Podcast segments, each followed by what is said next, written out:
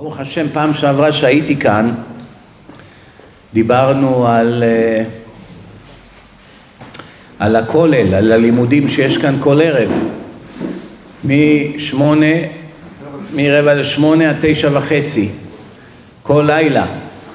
יש פה קבוצה של אה, בחורים צעירים ששמעו, הפנימו, לקחו את זה ברצינות והם באים עד היום, באים ללמוד. תדעו לכם דבר אחד רבותיי, כל מה שבן אדם יעשה בחיים מבחינת לחזור בתשובה, להתקרב להשם, שום דבר לעולם לא יצליח ללא לימוד תורה יומיומי. אף פעם אי אפשר, פשוט אי אפשר. כמו שאי אפשר לחיות בלי לאכול כל יום, אפילו שמאוד רוצים לחיות, אבל אם אין אוכל כל יום מתים, אי אפשר להחיות את הנשמה ללא לימוד תורה יומיומי. ולא רק לימוד תורה, צריך גם להשתדל כל יום ללמוד מוסר. מי שמקשיב לדיסקים וקלטות וכולי, אז זה מוסר. יש דרשנים שמדברים חזק, זה מוסר, זה מעורר את הלב, להתקרב להשם.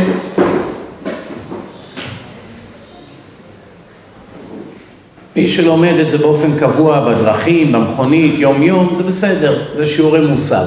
אבל חייבים ללמוד מהספרים. חייבים לבוא כל יום, בוקר וערב, אם אפשר שניהם עדיף, ללמוד בשיעור כל יום, הלכות, קצת מדרש, פרשת השבוע, גמרא, כל אחד לפי יכולתו. מי שלמשל חילוני שמתחיל להתחזק, שלבים הראשונים שלו בתשובה. הוא מתחיל כבר להניח תפילין, לאכול כשר, הוא מתחיל לשמוע דיסקים, הוא מתחיל לראות את האור. טוב לתת לו ללמוד קצת גמרא כל יום, גמרות מעניינות שמושכות את, ה, את הלב, כגון שתיים אוחזים בטלית, כאלה גמרות שהן מאוד מעניינות, אפילו לחילונים, כדי למשוך אותם, לתת להם טעם שיבינו מה זה לימוד הגמרא. אבל לא טוב להעמיס עליהם יותר מדי גמרא לפני שמלמדים אותם א', ב', מוסר, פרשת השבוע, הלכות יומיומיות, הלכות שבת, הלכות ברכות, תפילין, טלית, הלכות תפילה. זה כרגע יותר דחוף מלמד אותו גמרות, שור שנגח את הפרה. עם כל הכבוד לגמרא, שזה הלימוד הכי גבוה, כמו שהרמב"ם אומר, שאחרי שאדם גמר את כל התורה, הוא יודע אותה טוב, את כל הפרשות, הוא יודע את כל ההלכות, הוא יודע משנה, מעכשיו יעסוק בגמרא כל חייו. זה התכלית האולט... האולטימטית. מה עכשיו? זו התכלית האולטימטית. אבל עד שמגיעים לזה, קודם כל צריכים את הבסיס. אי אפשר ישר קופץ, רוצה להיות מנתח מוח. אז לכן אני אומר, כדאי לכם, יש פה הרבה בחורים, גם לנשים זה טוב ללמוד כל יום תורה. אמנם אין להם ישיבות, לבוא ולשבת וללמוד בחברותות, אבל זה חשוב מאוד שגם הם יקשיבו לדברי תורה, לדיסקים, יקראו ספרים, ילמדו, ישאלו שאלות, כי גם אישה צריכה לדעת הרבה תורה, צריכה לדעת הלכה, צריכה לדעת הרבה דברים. ביקשו ממני היום לדבר לפחות חלק מהדרשה בעניינים של שלום בית. כיוון שיש כאן הרבה בחורים רווקים, הם בטח חושבים מה לי ולזה עכשיו, שלום בית. אני צריך אה, להתחזק, לחזור בתשובה, להתקרב להשם. אני עוד לא נשוי, אני ב-18, 19, 20, 21, יש לי עוד זמן עד שאני אתחתן.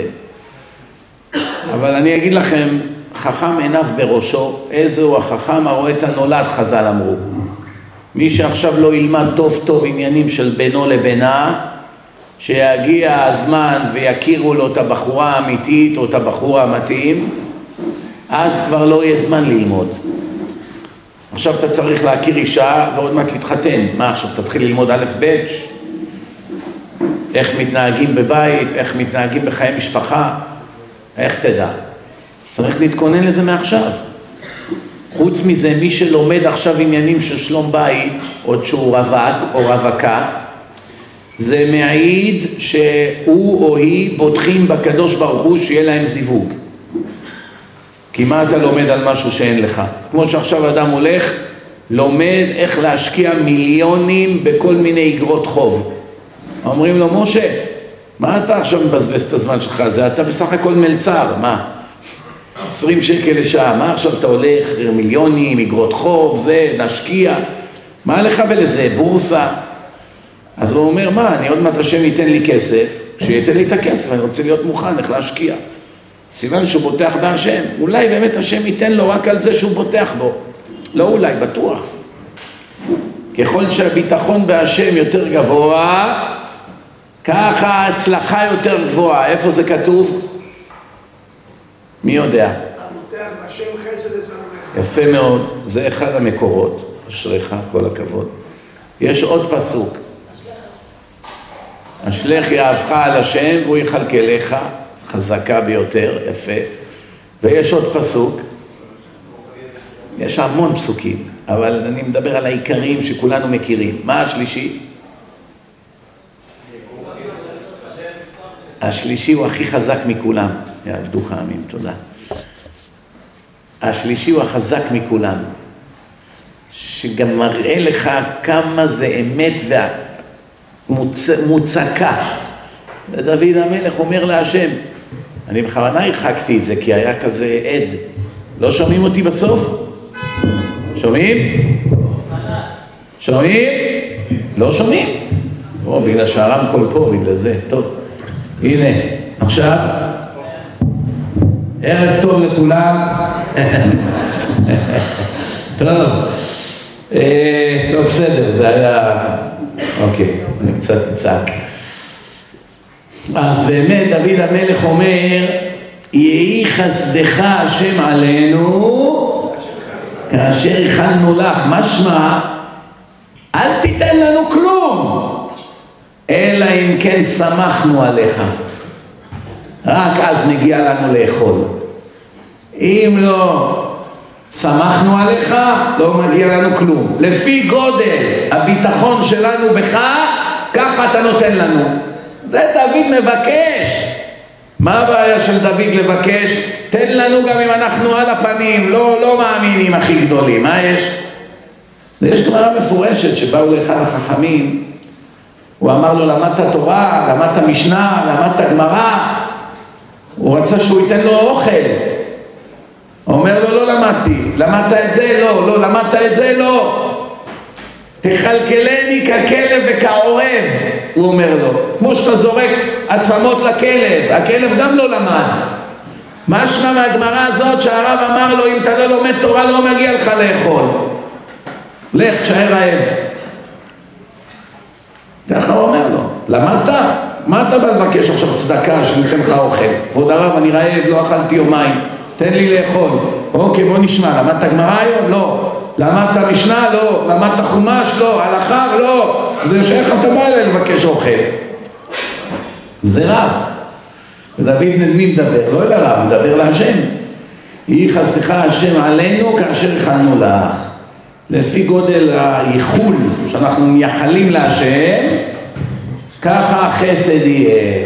טוב, לפני שאני נכנס לעניינים חשובים מאוד של היכרויות, שלום בית, צניעות, לפני שאני מתחיל, יש כאן שאלות על הפתיחה, על מה שדיברנו? כן, בבקשה.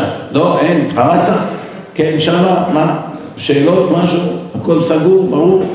ברוך אתה, אדוני, מלך העולם שהכל נהיה בדברו. טוב, התמלא האולם, אפשר להתחיל את הערב. יש היום בעיה חמורה מאוד מאוד מאוד מאוד. יש כמה בעיות חמורות מאוד בעם ישראל. כמה בעיות חמורות מאוד, שהן מאיימות על הקיום של עם ישראל, עד כדי כך. אני יודע מה אתם חושבים. חמאס, חיזבאללה, איראן, אובמה, יש הרבה בעיות בעולם. אני לא מדבר על אלה בכלל. אני מדבר עכשיו על בעיות רוחניות ובעיות של מציאות היום בדורנו שממש מאיימות על עתידו של עם ישראל. שבוא נאמר גם אם לא היו פלסטינאים ולא היה איראן ולא היה חיזבאללה ולא היה את כל האו"ם האנטישמי ואת כל שונאי ישראל הבעיות האלה עדיין עומדות לגמור עלינו טוטאלית. עכשיו אני יודע שכתוב בנבואות שהשם הבטיח לאברהם, ליצחק וליעקב שאם אין ישראל אין עולם. לכן עם ישראל לעולם לא ייכלה מן העולם. אין. השם, השם אמר, אני השם לא שניתי, כמו שאני לעולם לא משתנה, ככה לעולם הברית שלי איתכם והקיום שלכם לא משתנה. אין מציאות שאני אכחיד אתכם מן העולם. כתוב, אף על פי בהיותם בארץ אויביהם, לא מאסתים ולא געלתים לכלותם, להפר בריתי איתם, כי אני השם אלוקיכם, אלוהים. מה הפירוש? למרות זאת שפיזרתי אותם בכל העמים, את עם ישראל, למרות שהענשתי אותם, למרות ששלחתי עליהם את הגויים, לא כיליתי אותם לגמרי בגלל שהגבלתי את עצמי בזה שהבטחתי לאברהם, ליצחק וליעקב שלעולם אני לא מחסל את הילדים שלהם ואני לא מבטל את הברית שלי איתם.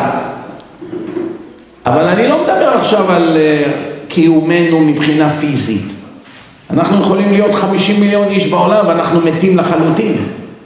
לעומת זאת אנחנו יכולים להיות 2 מיליון בעולם ואנחנו חיים לחלוטין. הכמות זה לא תמיד מה שחשוב, האיכות אני אתן לכם דוגמה על מה אני מדבר. אני אגיד לכם עכשיו על כמה מגפות שמערערות, הם כבר עשו נזק שייקח מאה שנה לתקן. זה אני כבר אומר לכם מניסיון, מה שאני רואה. זה ייקח מאה שנה לתקן את הנזק שהם כבר עשו, הבעיות האלה. זה אם, אם יהיה לנו מזל ונס גדול משמיים. ואם לא יהיה, לא יודע אם בעוד עשרים שנה נוכל לתת אפילו דרשה יותר. בואו אני אגיד לכם מהם הבעיות. בעיה ראשונה היום, מאות אלפי רווקים ורווקות שלא מצליחים להתחתן. ויתרו על החתונה, זהו. חיים אצל ההורים, מיואשים מן החיים, כל יום בית, טלוויזיה, באים, קמים בבוקר, הולכים לעבודה, יש עבודה, אין עבודה, שורצים אצל ההורים עד יום המוות. התייאשו מהשידוכים, מהחיים, מכלום, לא רוצים להתחתן, למה? אין סיכוי לקנות דירה יותר, גמרנו, מי יכול עכשיו להביא שתי מיליון שקל, שלוש מיליון שקל, אין סיכוי כבוד הרב, אני אעבוד 700 שנה, לא יהיה לי בית, אז מה אני צריך עכשיו, אישה, ילדים, לחתן אותם, להכיל אותם, לשים אותם בישיבות, לשלם להם עכשיו את כל הדברים, עזוב אותי, התייאשתי, משכורת של חמש, שש אלף שקל עכשיו, אין לי בכלל סיכוי, עזוב אותי ככה, מיואש מהחיים, ויתר, אבל לא רק הכסף, אפילו לעשירים אין שידוכים, קשה מאוד למצוא זיווגים, כאילו שרובצת קללה משמיים על הדור. זה לא רק בארץ, זה בכל הקהילות היהודיות בכל העולם. קללה על הדור. לא מצליחים להתחתן, לא מוצאים זיווגים, אנשים מיואשים, ולא רק אנשים עניים, טיפשים ומכוערים לא מוצאים זיווגים. גם אנשים יפים, עשירים, חכמים, ממשפחות טובות, ואפילו בנים ובנות של רבנים גדולים, שכל אדם נורמלי היה מת להתחתן עם הילדים שלהם, בני 27, 8, לא נשואים, ובעולם החרדי זה מאוד מאוד מבוגר. בחורה בת 27, בת של רב, אחד מגדולי הדור, והיא לא מצליחה להתחתן ואין לה שום מחלה, שום כלום. משהו פה קורה בדור. זה לא היה כזה דבר. כמעט יש כאן מאות אלפי אנשים, זה לא צחוק, שלא מתחתנים, בני 40, 45, 50, 55, מעולם לא התחתנו. בעיה שנייה, אלה שהתחתנו, כמות הגירושים כל חודש עולה בעולם כבר עשרים שנה. כל חודש יש יותר גירושים בעולם מהחודש הקודם. עד כדי כך שהגיע למקומות מסוימים שיש יותר מ-70 אחוז גירושים שם. על כל מאה זוגות 70 מתגרשים. איך ייתכן כזה דבר? מה? כולם כמעט מתגרשים? מה הולך פה? כשאני הייתי ילד, אם היית נכנס לבית, לבית הספר ושואל את הילדים, כיתה של 40 תלמידים, מכאן הוא בן למשפחה של הורים גרושים, ספק גדול מאוד אם היה ילד אחד מרים את היד. אולי אחד, אבל לא יותר מזה. תנסה היום להיכנס לבית ספר יסודי, כיתה של 40 תלמידים, מכאן בן של הורים גרושים, כמעט כולם. תראו את הידיים, כולם עולות. הבדל של 30 שנה. כמעט כלום, כמעט כולם. אבל יש לי בשבילכם חדשות עוד יותר מדכאות. הרב שלי באמריקה, הוא היום בן 75 בערך. הוא סיפר לי שהוא היה ילד פה בארץ, אבא שלו היה צדיק גדול. הוא הלך עם אבא שלו ברחוב, והוא שאל את אבא שלו, אבא, מה זה גירושים? אבא שלו כל כך התחלחל מהשאלה. אבא אשכנזי, תלמיד חכם, בעל מידות, לא עכשיו איזה ארכי פרחי מהרחוב. כל כך נזעק מהשאלה של בנו הקטן, שאיבד שליטה והכניס לו סתירה. מה זה? מי לימד אותך את המילה הזאת? איפה שמעת את זה? השתגע. אומר לי, אבא שלי כמעט התעלף מצער ששאלתי אותו מה זה גירושין. שלא תעיז להגיד את המילה הזאת יותר בחיים. כאילו שהוא אמר את הקללה הכי גסה שיש. ילד קטן. הוא בא לאימא שלו הביתה בהלם, אימא, מה כל כך גרוע במילה הזאת? אמרתי לו לאבא, הוא כמעט הרג אותי. מה אמרת? אמרתי את המילה גירושין. ששש, מי לימד אותך את המילה הזאת? איך אתה לומד כאלה מילים? אל תגיד את זה. אבל מה זה? לא צריך לדעת, אסור לדבר על זה. היום ילד שאומרים לו גירושים, מישהו מתפעל בכלל? מה אתה מבלבל, כבוד הרב?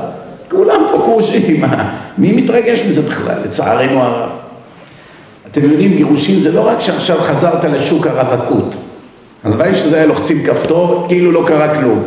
יש לזה השלכות נוראיות על חיי האנשים.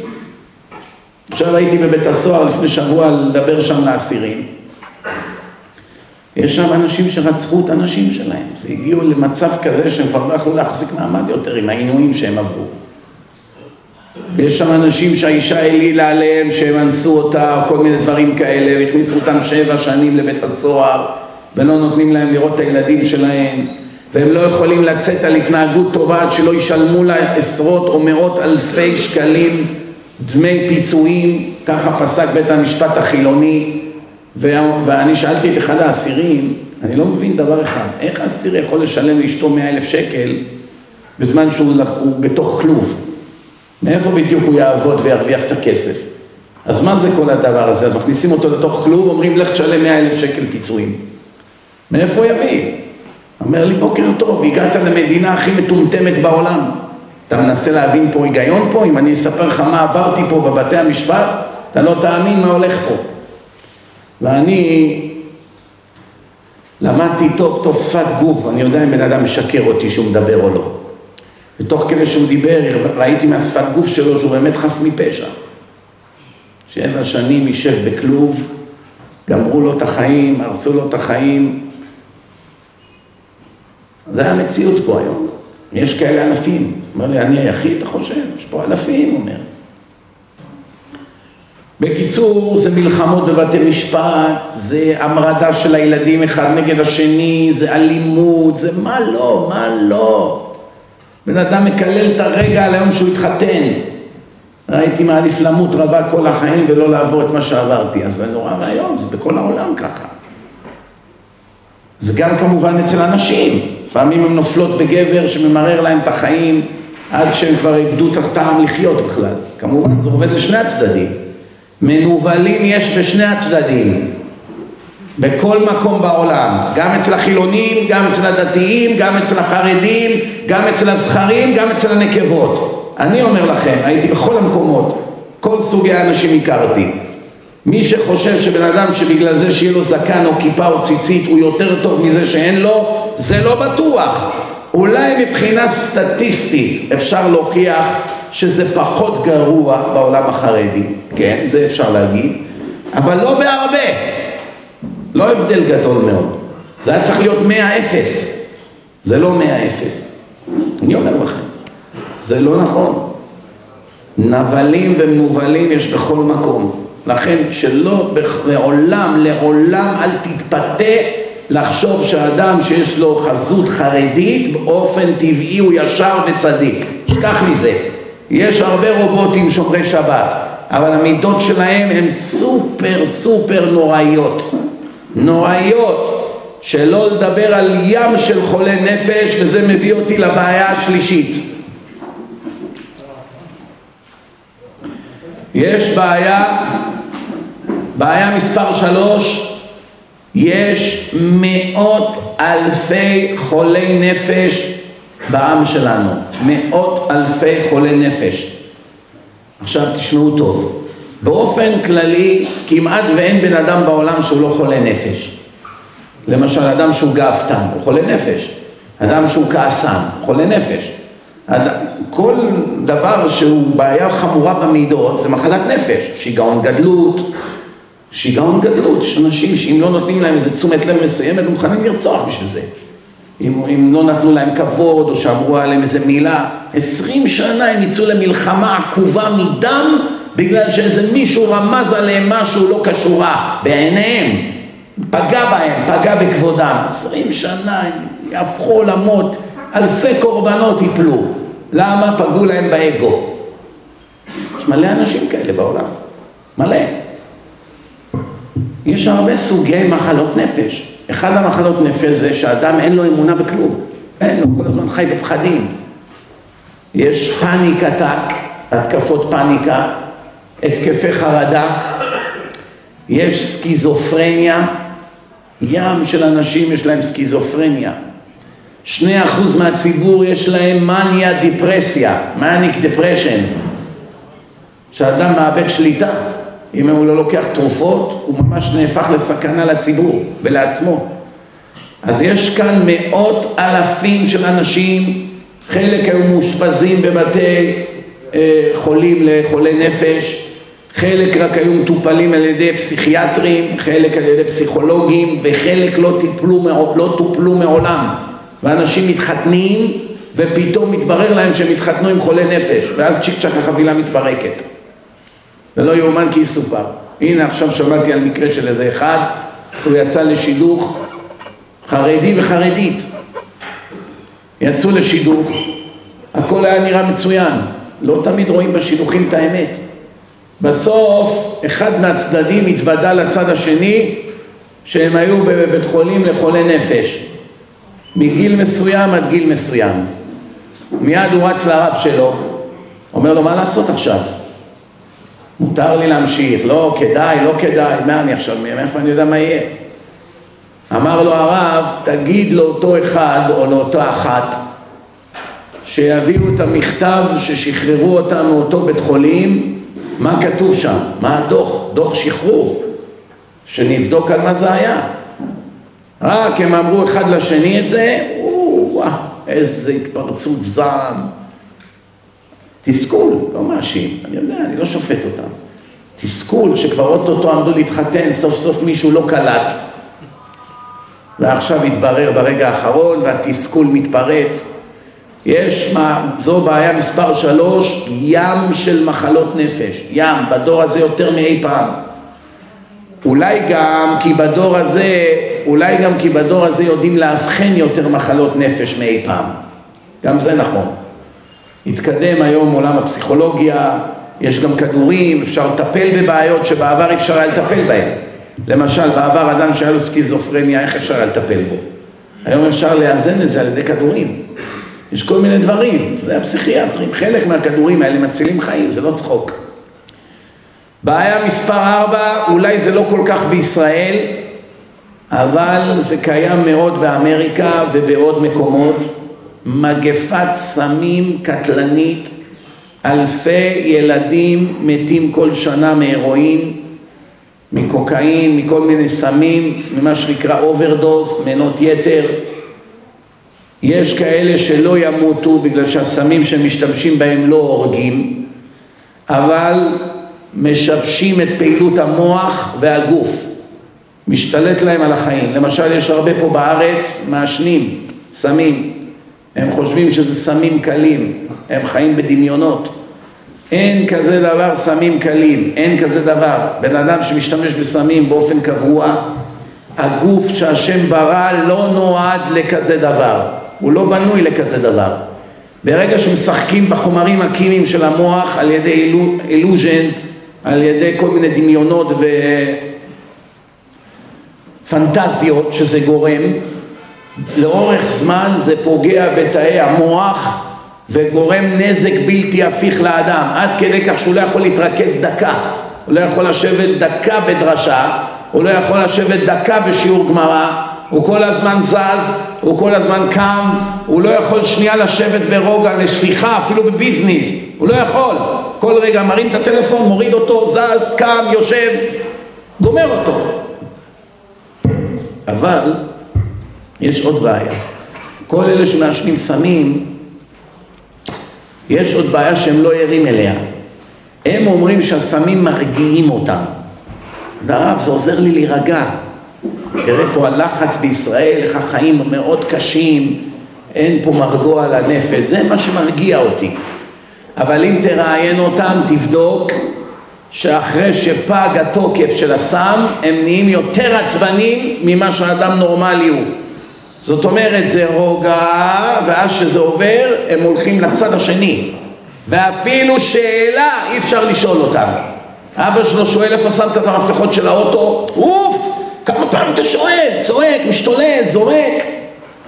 בזמן שהוא תחת ההשפעה של הסם, רגוע, כן אבא, מה אתה צריך? רק זה פג, הוא נהפך למפלצת. כבר אלפי הורים באו לבכות לי על הדבר הזה. מה אני אעשה איתו? שלא לדבר שזה מסיט אותך מהעבודה, אתה כל הזמן צריך לצאת, את הריח שזה עושה, את הבושות. ועכשיו אני שואל אתכם שאלה. יש איזה תמים אחד, ילד עשיר באמריקה, אמרתי לו, מה אתה הולך לעשות בקשר לבעיה הזאת? אתה כבר מתבגר, אתה צריך להתחתן. מה הוא עונה לי? כשאני אתחתן אני אעבוד על זה ביחד עם אשתי. אמרתי לו, אתה אחד המדומיינים הכי גדולים שזכיתי להכיר עד היום. אמרתי לו, אתה רוצה אישה כשרה צדקת, אתה מכיר צדקת אחת שתתחתן עם בן אדם שמעשן סמים כל יום, כמה פעמים ביום? מה הוא עונה לי? אני, I know how to hide it, רביי. אני יודע להחביא את זה, אתה פעם אירחת אותי? הוא אומר לי, יש לו שיטות, כבר מצאו שיטות. אמרתי לו, תגיד לי, ועכשיו שתתחתן והיא תגלה יומיים או שבועיים אחרי החתונה פתאום, הרי זה יתגלה, סוף השקר להתגלות, מה אז תעשה? מיד תרצה להתגרש. בחורה חרדית אמיתית צדקת שהיא תגלה שבעלה לוקח סמים כל יום, אתה יודע מה יקרה בבית? ואם היא תהיה בהיריון, מצבך יהיה שבעתיים יותר חמור. אין לה שקר רגליים. You're right, you're right, so what should I do? מה אני צריך לעשות? אין תשובה.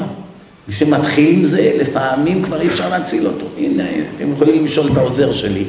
בדרך לכאן קיבלתי הודעה להתפלל דחוף על ילד בשם פלוני בן פלונית מאמריקה, מניו יורק, נסע לגמילה במיאמי ומצאו אותו שם עם מנת יתר מת. והצלה החיו אותו, החזירו אותו לחיים ועכשיו הוא בטיפול נמרץ, שום דבר בגוף לא מגיב חוץ מקצת גלי מוח. ילד בן 21-2 ילד שגדל בישיבה חרדית, כשראיתי את השם גם הכרתי את הילד. חצי מהעיר יושבים ובוכים, אבל כל שבוע יש מישהו כזה. כל שבוע, מתחילת השנה, מראש השנה עד לפני חודש, בערך 120 ילדים מתו בקהילות החרדיות מסמים, מהרואין. מהמשפחות הכי חרדיות בעולם. אי אפשר להאמין כזה דבר, מה הולך פה. מספיק שאתה לא נותן תשומת לב לילד שלך שנה, שנתיים, ואתה עשו קריירה, נסיעות וזה, אתה יכול לאבד אותו לנצח. היום תשומת לב, תשומת לב היום זה כבר לא עניין של אוקיי אז הילד יהיה, יצא עם תשומת לב וביטחון או שלא יהיה לו כל כך ביטחון לא, היום זה נהפך לחיים ומוות היום זו הבעיה הרביעית מגפת סמים שמפילה חללים יום ולילה כל יום. עכשיו על הארבע בעיות האלה תוסיף את הערבים ואת החמאס ואת הממשלה של הגאונים פה ואת כל חוקי חכמי חלם. בקיצור, איך אומרים? כאשר עבדנו, עבדנו. אנחנו היום באנו לדבר כאן על שלום בית. בואו נראה, אולי אפשר קצת להציל חלק מהמצב. האונייה טובעת, אולי אפשר קצת, איך אומרים? למצוא איזה סירת הצלה. מי יודע מה הסיבה מספר אחד היום בעולם לגירושים? מכל סוגי הבעיות שיש. אי הדרכה, כסף, גאווה, מה עוד? תקשורת. תקשורת, הכוונה פייסבוק, יוטיוב, דברים כאלה, לא? אה, תקשורת בין הזוג? אוקיי. לא שומרים טהרת משפחה. מה?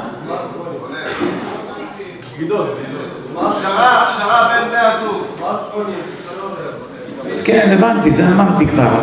טלפונים, פייסבוק, נו, מה עוד? כל מה שאמרתם אמת.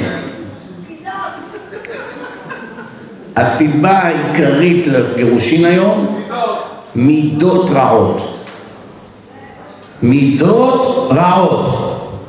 כעס, גאווה, קנאה, אנוכיות, עצלות. בן אדם חושב שכולם באו לשרת אותו בעולם. ומה שאמרה כאן הגברת, אי הדרכה, אלה שתי הסיבות העיקריות שמתגרשים ומתגרשים מהר. יש איזה עשיר אחד בניו יורק, עשה לבן שלו חתונה במיליון דולר. עוד לא גמרו את השבע ברכות, התגרשו. מה אתם צוחקים? זה טרגדיה, מה? הוא בנה אוהל מיוחד עם מזגנים, עם... מה לא, בשביל לא יכל להכניס את האלף אורחים, בנו אוהל מיוחד. עוד לא גמרו את השבוע, חזר לו הביתה. תנסו רגע לדמיין עכשיו את הייאוש של זוג הורים שמגדלים ילדים דתיים, דתיים, ומצאו להם שידוכים כביכול על הנייר טובים, ממשפחות טובות.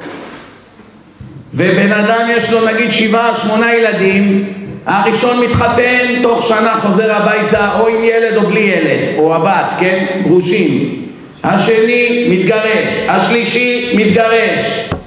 תנסה רגע לדמיין עכשיו, אתה חי בבית, שלושה או ארבעה מהבנים, הבנות שלך יושבים אצלך בבית עם תינוק, בלי תינוק, ועיניך רואות וכלות, והיית משוגע ממראה עיניך.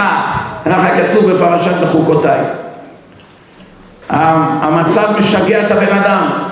איזה כוחות הנפש צריך בן אדם לקום בשש בבוקר, לבוא לתפילה, ללמוד אחר כך שעה תורה, לרוץ לעבודה כמו עבד, לחזור בלילה הביתה ולראות שתיים, שלוש, ארבע מהילדים שלך יושבים בסלון בלי תקווה, ועכשיו שהם גרושים בכלל לא רוצים לשמוע עליהם. זה המציאות היום כמעט בכל בית.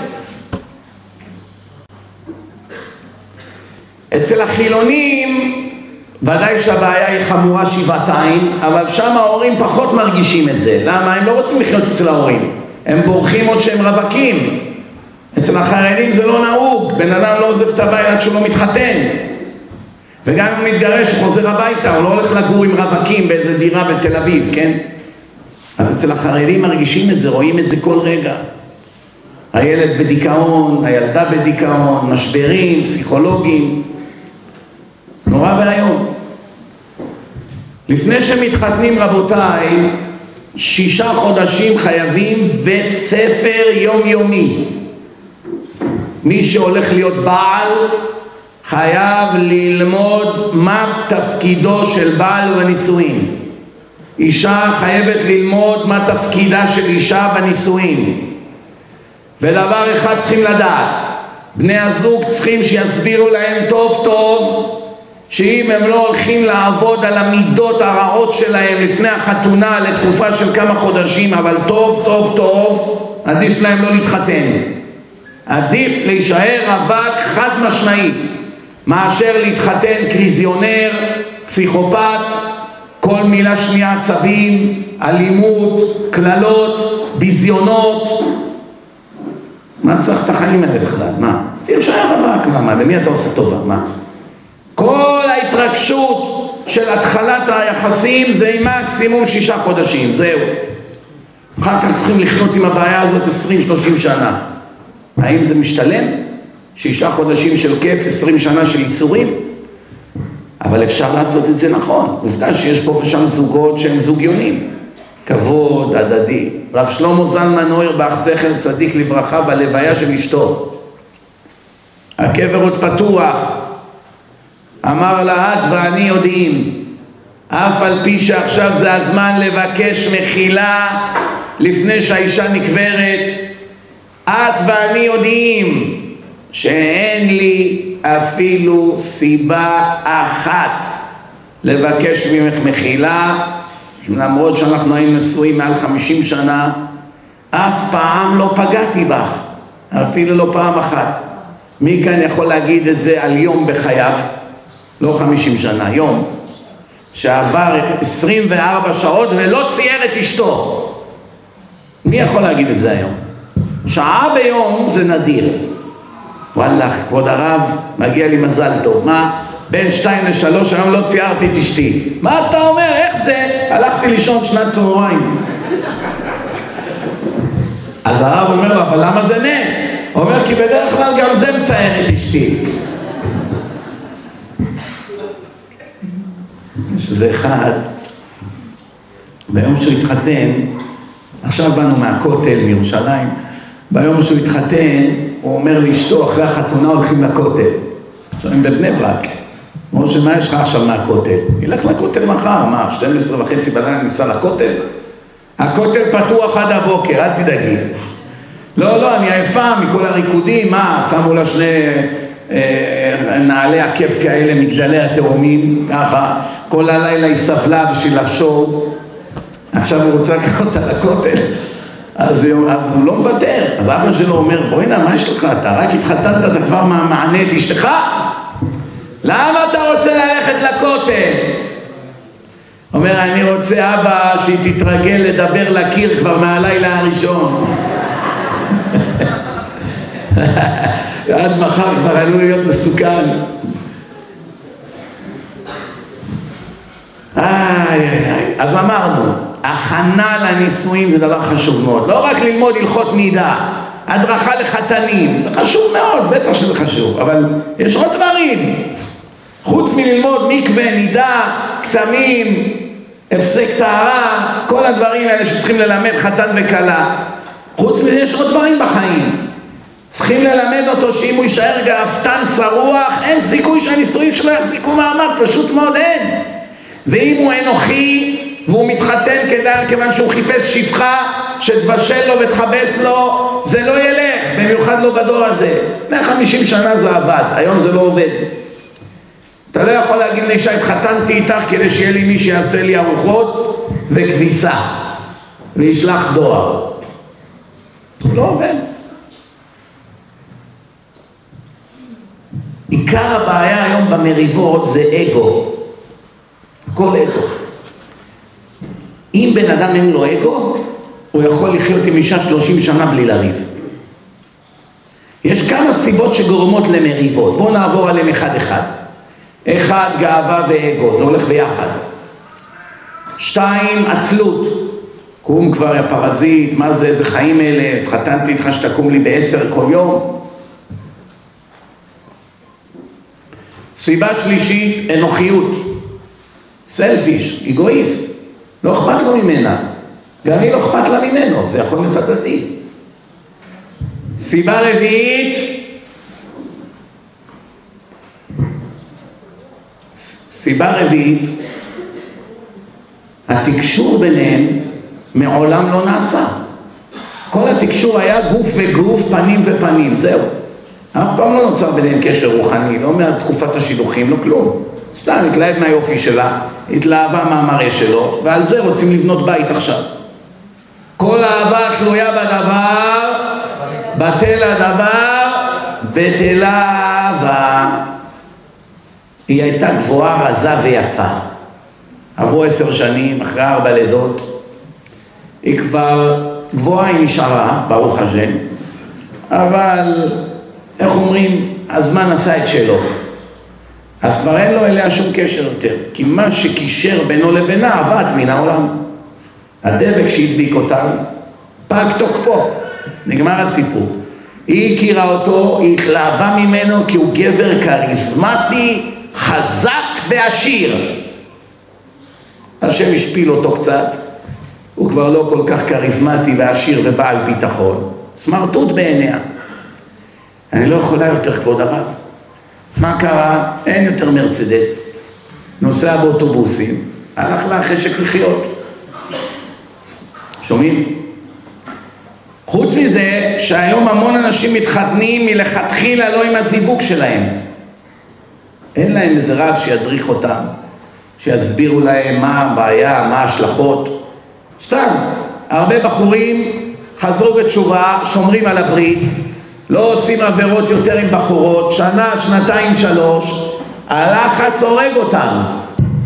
הלח... הפריצות ברחובות, קשה להם לשמור על העיניים, יש להם הרהורי עבירה, הם לומדים שכתוב בתורה הרהורי עבירה קשים מן העבירה, פתאום מציעים להם איזה שידוך, בחורה עם גוף יפה, לא יודע מה, והם לא נמשכים אליה מבחינת בן אדם, אין קימיה ביניהם, רק מהלחץ הוא מתחתן. הוא קרא בגמרא שהיו רבנים גדולים, תנאים, שהם אמרו דיין שמצילות אותנו מן החטא. מספיק שהנשים מצילות אותנו מהחטא שיש לנו עם מי לקיים יחסים, אז על זה מספיק. טוב, זה תנאים שהיום מחיי מתים. מה אתה, אתה לפני שבועיים היית, לא רוצה להגיד מה בשוק. מה אתה עכשיו, אתה חי בדמיונות? שבחור בא להכיר בחורה ושבחורה באה להכיר בחור מהם רשימת הקריטריונים מהכבד אל הקל שצריכים לבדוק? א', ב', ג', ד', ה', ו' בדיוק לפי הסדר הזה. ואם יש את הסדר והכל תקין אז אפשר להתחתן. ואם לא זה חורבן להתחתן, חורבן רק צרות יבואו מזה. יש למישהו כאן רשימה של עשרה דברים שצריכים לבדוק לפני שמתחתנים? גבר לאישה ואישה? מידות טובות. מידות טובות זה הראשון? קודם כל זה לא אותו דבר אצל גברים ונשים. בואו נתחיל מה גבר צריך למצוא באישה לפני שהוא מתחתן איתה. זה לא שאלה לנשים. זה אמור להיות שאלה לגברים. נו? אישה שמכבדת את עצמה? דווקא זה הדבר הכי חשוב? אני אולי הולך קצת להפתיע אתכם אני הולך להפתיע אתכם, אבל תשמעו טוב טוב ותרשמו לכם את זה לכל הרווקים כי אתם עוד תצטרכו את הרשימה הזאת בקרוב דבר ראשון, מוצאת חן בעיניך מבחינה חיצונית, כן או לא? אני מדבר על הדור שלנו, לא על דור שלפני 50, 70, 100 שנה, אז העולם היה אחרת. במציאות שיש היום בעולם, ואני מדבר מניסיון של 23 שנה, וגם דברי רבנים גדולים מאוד שמומחים בתחום הזה. דבר ראשון, מוצאת חן בעיניך כאישה, כן או לא? אוהב את היופי שלה? אוהב איך שהיא נראית? היא לא דוחה אותך? יש לך אליה משיכה בתור אישה? זה סעיף א'. אין לך את זה, לא בודקים יותר כלום. זה לא מעניין שהיא רחל אימנו. זה לא משנה כבר, אין נפקא מינה, היא לא שלך, היא לא הזיווג שלך. אדם צריך שיהיה לו משיכה לזיווג שלו, אין לך משיכה, היא לא אז היא דוחה אותך, היא מגעילה אותך, מה שייך עכשיו לדבר על המידות שלה בכלל? ומי זה אבא שלה? מה זה יעזור? אפשר לכפות על בן אדם לאהוב מישהו? הרי השאלה אחת הכי מפורסמות שיש, איך השם אמר לעם ישראל, ואהבת את השם אלוקיך בכל לבבך ובכל נפשך ובכל מאודיך. איך אפשר לכפות על בן אדם לאהוב מישהו? אתם יודעים כמה התפתלו חכמי ישראל בסוגיה הזאת? הסברים, ניסיונות, מה לא. כי באמת קשה להבין, מה, אפשר להגיד לבן אדם, אתה חייב לאהוב אותי? אני מצווה אותך לאהוב אותי? אחד בא לי לבחורה בשידור, היא אומרת לו, מחילה, אתה לא הטעם שלי, נתנו לי תמונה אחרת, אתה רחוק מהתמונה. אני מצווה עלייך לאהוב אותי. זה ציווי, שמעת? אני תלמיד חכם, אני מצווה עלייך, אם לא אני אקפיד עלייך. מה זה יעזור? סליחה אדוני, מה אתה כועס? מה, אני יכולה לשלוט על הלב? זה מה שהיא תענה, נכון? מי צודק, הוא או היא? היא, נגמר הוויכוח. דבר ראשון, מראה חיצוני מוצא חן או לא מוצא חן. כל אלה שמתחתנים עם בן זוג שלא מצא חן בעיניהם, או שמתגרשים, או שהנישואים שלהם הם גיהנום עלי אדמות. גיהנום עלי אדמות, עצבות, חוסר סיפוק, פשוט נורא ואיום. תאר לך עכשיו אתה צריך לחיות באותו חדר שלושים שנה עם מישהו שאין לך אליו שום קשר. אתה לא, לא, לא נהנה להיות בחברתו, חברתה. שלושים שנה באותו חדר, שעות על גבי שעות. אני לא צריך לספר לכם על גודל האיסורים פה, כן?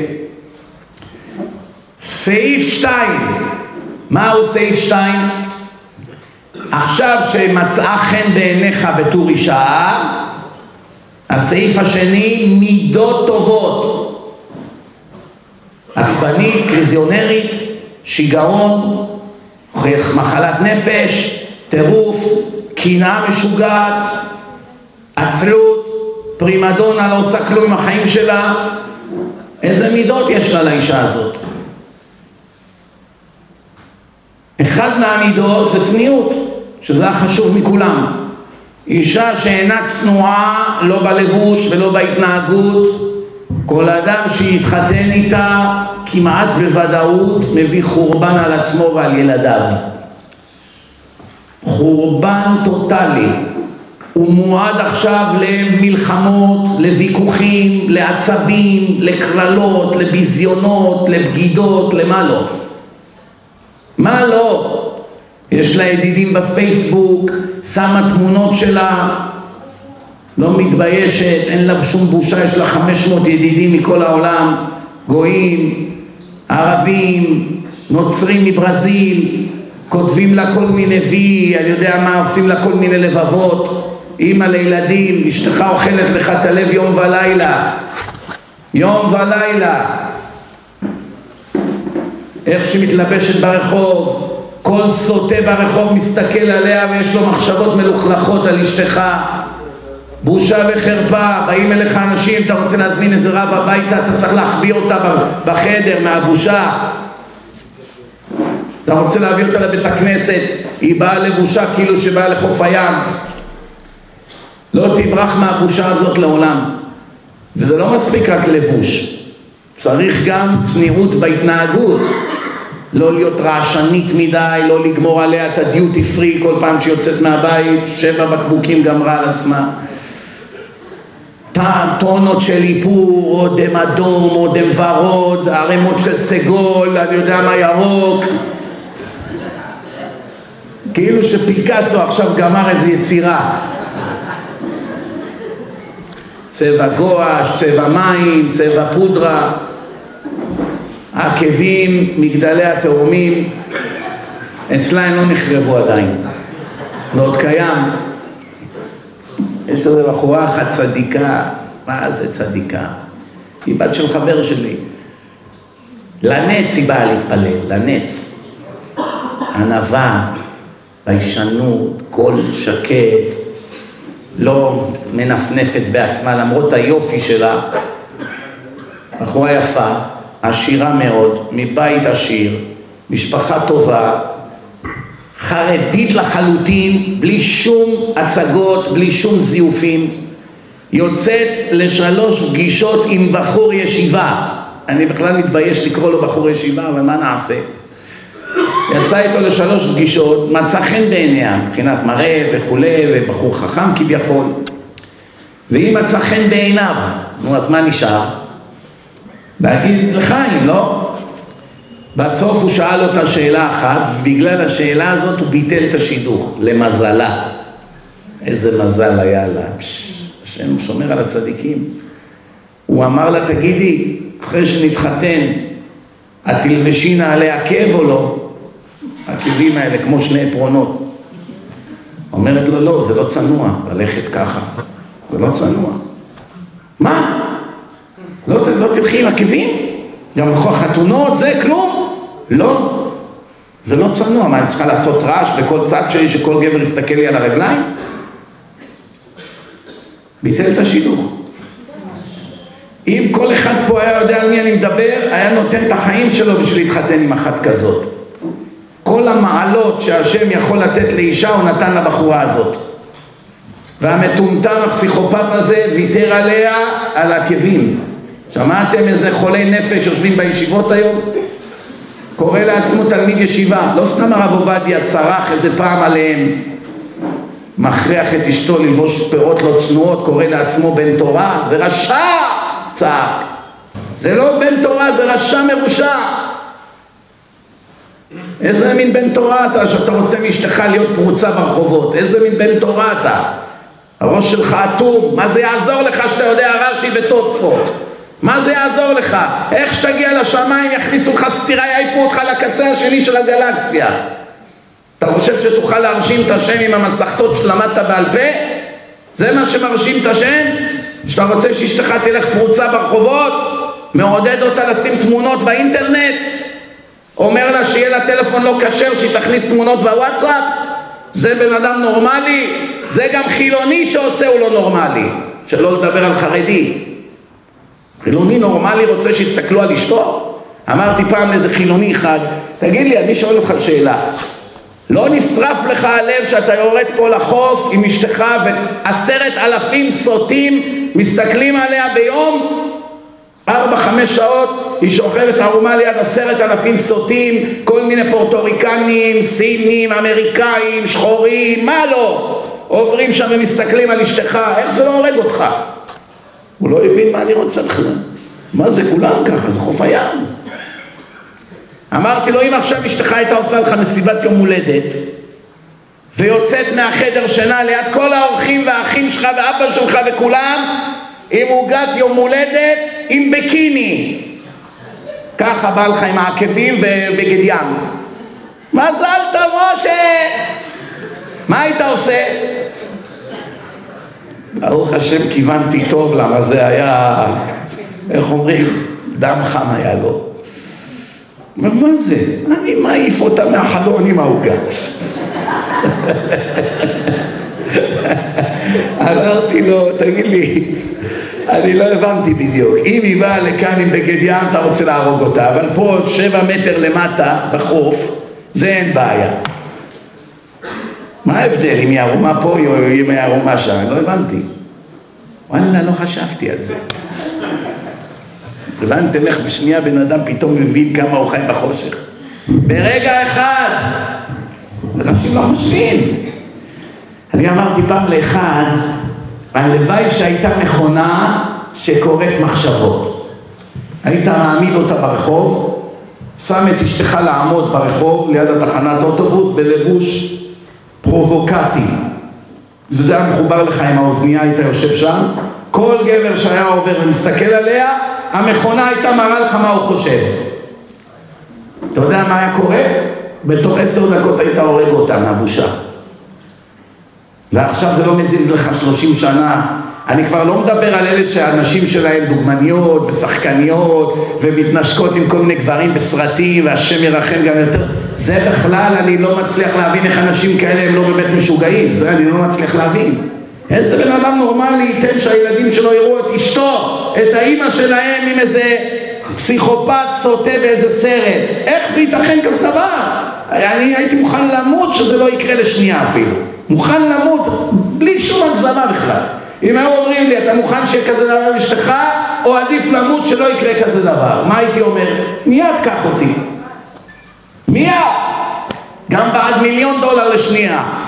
ואלה בחינם מוכנים. מה, כבוד הרב, היא תהיה מפורסמת, שחקנית. זה החלום שלה, ענבל.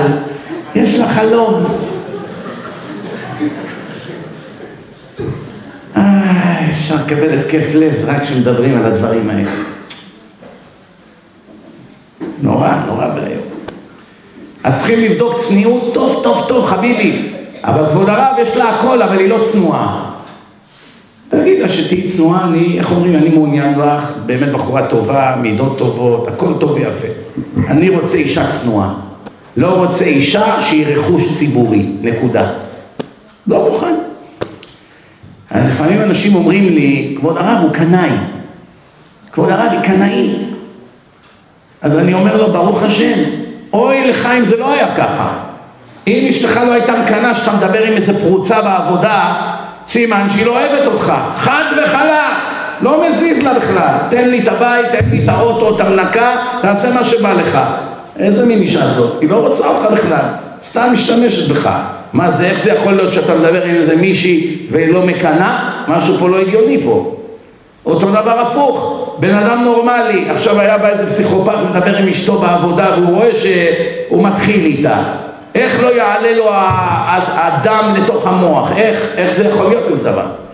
אלא אם כן הוא ויתר עליה כבר, הוא לא מעוניין בה בכלל, מצידו רק שתעזוב אותו ושיתגרשו ואיך אומרים? תעופי! אז אחד כזה בסדר, אז לא אכפת לו כבר מה אשתו עושה.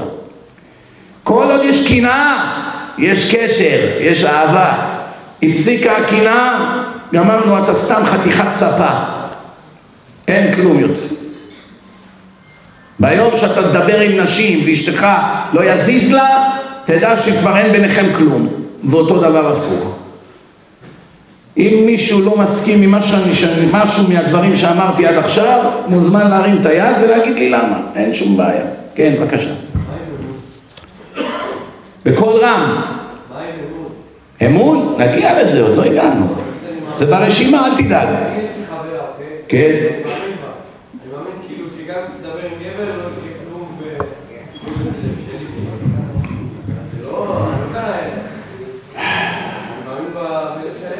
כן. תראה, אני אשאל אותך שאלה. כל אלה שהנשים שלהם או הגברים שלהם בגדו בהם, היה להם בהם אמון או לא? הם התחתנו איתם, לא? חתונה זה סימן שיש לך אמון בבת זוגך, או, או הפוך, כן? ואתה רואה שמיליונים, האמון הזה לא עזר להם, אז אני אגיד לך למה. הגמרא אומרת, אין אפוטרופוס לעריות. אם אתה נכנס כבר למקום שאסור לך להיכנס לשם, מפה והלאה אתה לא בשליטה יותר. הלכת לחוף הים, אתה לא יכול להגיד לאשתך אל תדאגי, אני אהיה בחוף הים ואני לא אסתכל על אף אחד, מבטיח לך. העיניים שלי רק עלייך אשתי, אין לך מה לדאוג. סיפורי סבתא, גם אם היית משה רבנו היית נכשל. גמרות מפורשות, זה לא אני עכשיו המצאתי את הגלגל פה. זה גמרות מפורשות, תנאים, מודים, שאם הם היו עומדים באותו ניסיון הם היו נכשלים. תנאים, מחיי מתים. אז אתה והחברה שלך וכל אחד היום בעולם, ברגע שנכנסו למקום ששם הפורענות שולטת, ברגע זה גזרו על עצמם חורבן. לכן לא שייך פה המילה אמון. אני אגיד לך יותר מזה, אנשים פה מאוד כועסים על הפוליטיקאים. כולם מושחתים, כולם גנבים. אני בכלל לא כועס עליהם. אני מרחם עליהם. אני מרחם עליהם. אני אגיד לך למה. יש עכשיו איזה ילד דתי בישיבה, נגיד שהוא בן 26, 7, כישרוני מאוד, חריף שכל.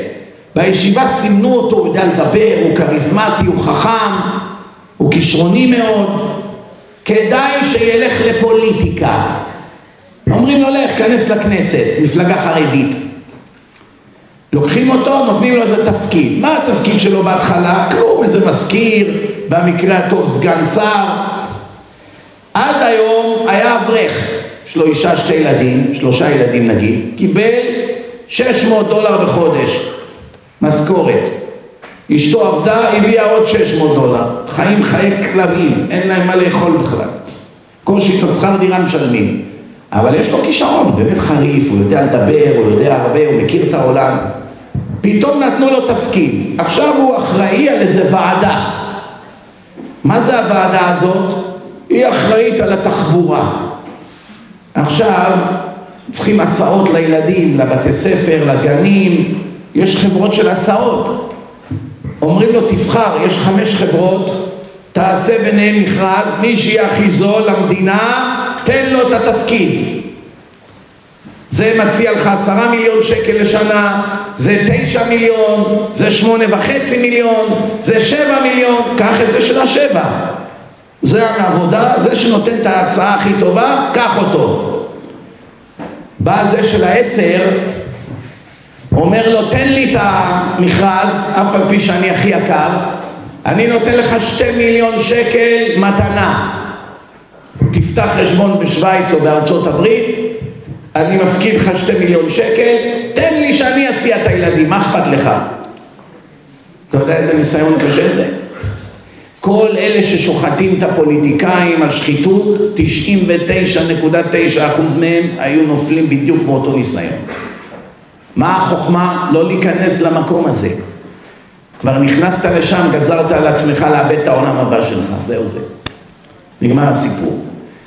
אלא אם כן, אתה באמת בצורה יוצאת דופן, אדם סופר סופר ישר. יש כאלה אנשים. אני למשל, אבא שלי, אדם הכי ישר שהכרתי בחיי. הוא לא גדל חרדי. הוא לא יכול לגעת בפירור של מישהו אם זה, אם אין אצלו מציאות כזאת, לרמות, לשקר, הוא לא יודע לשקר גם, באופן טבעי. הוא בן אדם שאתה רואה שהוא התגלגל לעולם לא על ענייני יושר ולא על ענייני גזל. כל אדם יש לו את התיקון שלו. פעם שהייתי ילד הלכתי איתו לשוק התקווה לקחתי בתור ילד קטן איזה שיזיף או אפרסק מאחד הדוכנים, התחלתי לאכול. הלכנו כמה צעדים, הוא עצר אותי בצד, אומר לי, אתה לא תחשוב שלא ראיתי מה עשית, נתן לי כזאת דרשה, אתה לא מתבייש, מה חסר לנו משהו? איך אתה אמרתי, מה, מה אז לקחתי, לא הבנתי אפילו שיש בזה בעיה בכלל. מה, לקחתי שיזיף, כל כך הרבה זרוקים על הרצפה שם. מה, למה לא אמרת, הייתי קונה לך, מה הבעיה? יש אנשים כאלה. אז אחד כזה גם תשים אותו עם מיליונים, הוא לא יגנוב כלום, כי אין לו את היצר הרע לזה. אבל רוב בני האדם בעולם, יש להם תאוות ממון, ויש להם רצון גדול.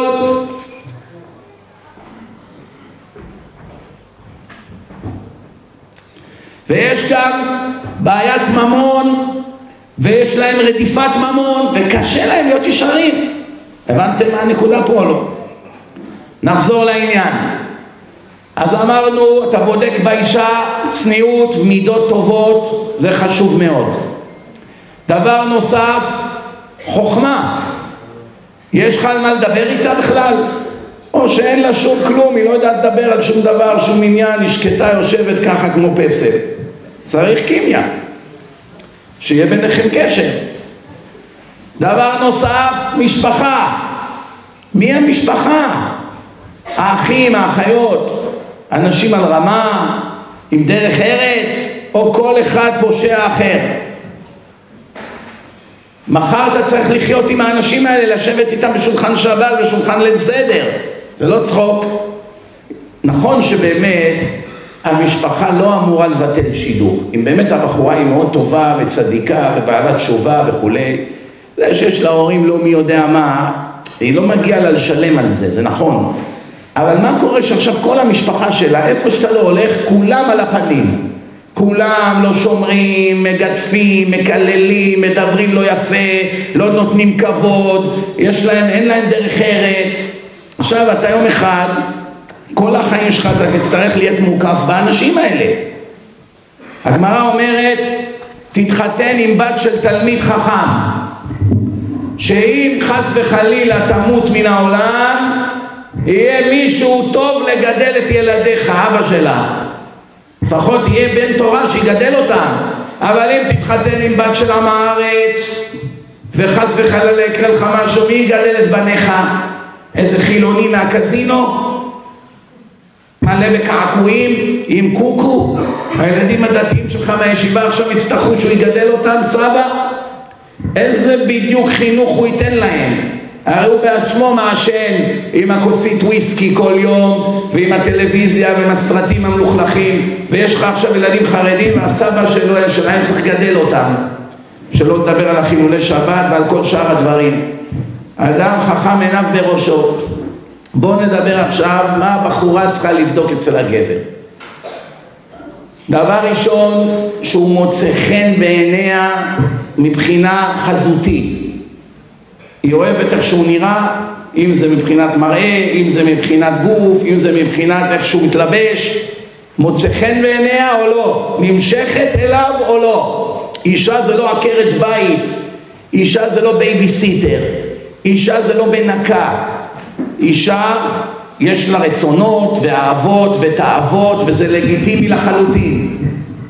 ומי שחושב אחרת הוא לא מבין את השם, הוא לא מבין את התורה, שטויות מותר לה לאהוב את בעלה, מותר לה שהוא ימצא חן בעיניה הרי חותמים בכתובה, מה חותמים בכתובה? אלפי שנה שהוא נותן לה מקום לגור, בגדים ללבוש, אוכל לאכול ויחסי אישות ואם הוא לא ייתן לה את היחסי אישות שהיא דורשת זה יותר גרוע מלא להניח תפילין באותו יום זה דאורייתא וזה דאורייתא, מה ההבדל?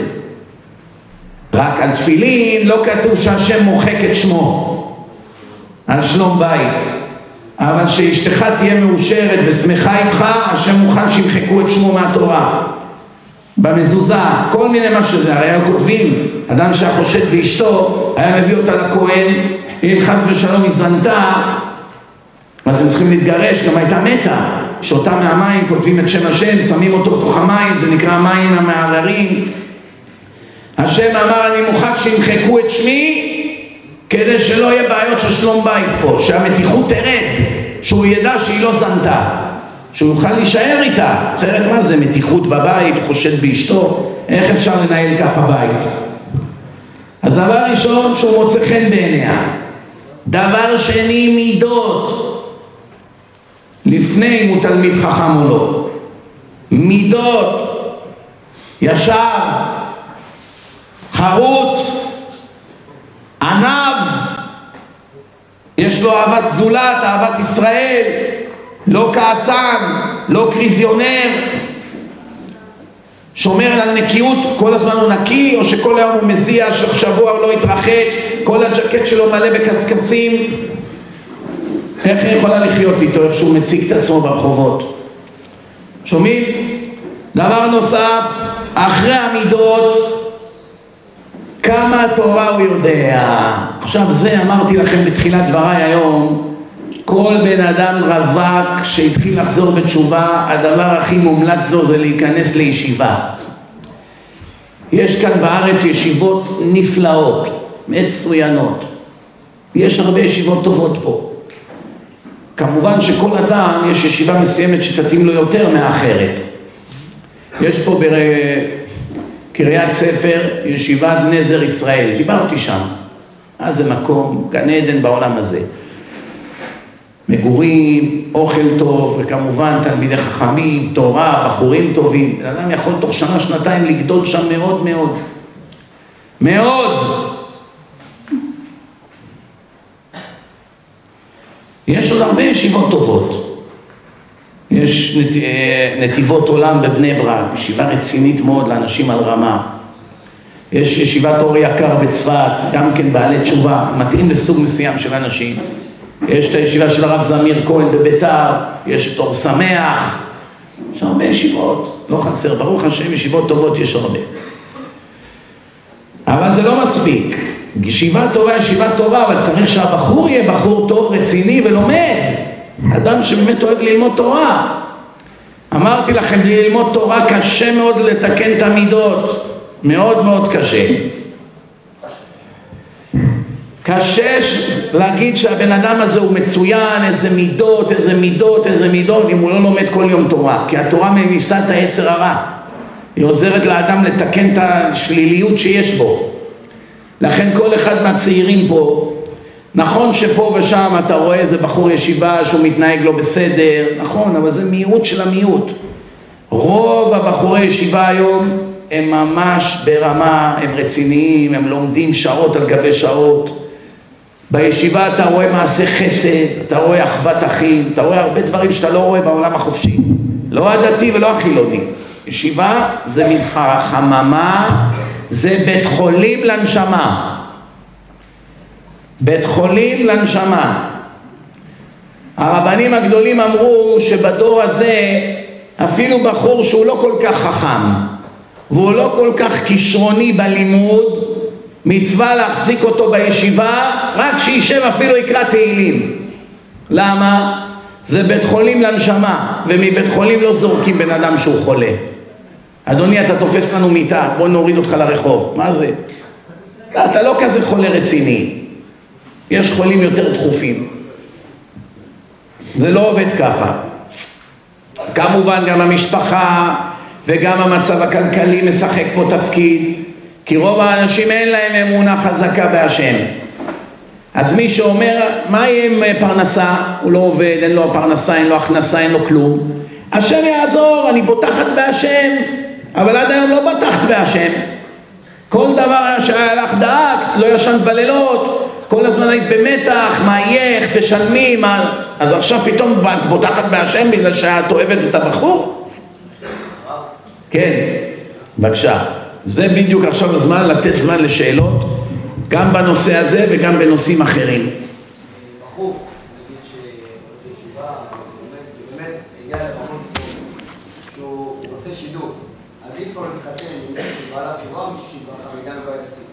מי שבעל תשובה יותר טוב לו להתחתן עם בעל התשובה ומי שדתי מלידה יותר טוב לו להתחתן עם דתייה מלידה. רק מה? לכל כלל יש יוצא מן הכלל. כבר היו מקרים שבעל תשובה התחתן עם דתייה מלידה וזה הצליח, והיו מקרים שדתי מלידה התחתן עם בעלת תשובה וזה הצליח. זה לא אומר שזה לא יכול להצליח, זה יכול להצליח, אבל בדרך כלל יותר כדאי שהם באים מאותו רקע. אני הייתי פעם רשע, את היית רשעית. את נהיית צדיקה, אני נהייתי צדיק. מתאים.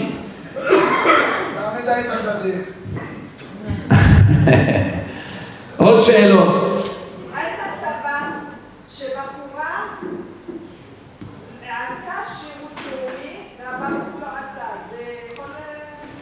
זה לא סיבה לא, לא לעשות שידוך, בגלל שבחורה הייתה בשירות לאומי והוא לא היה בצבא.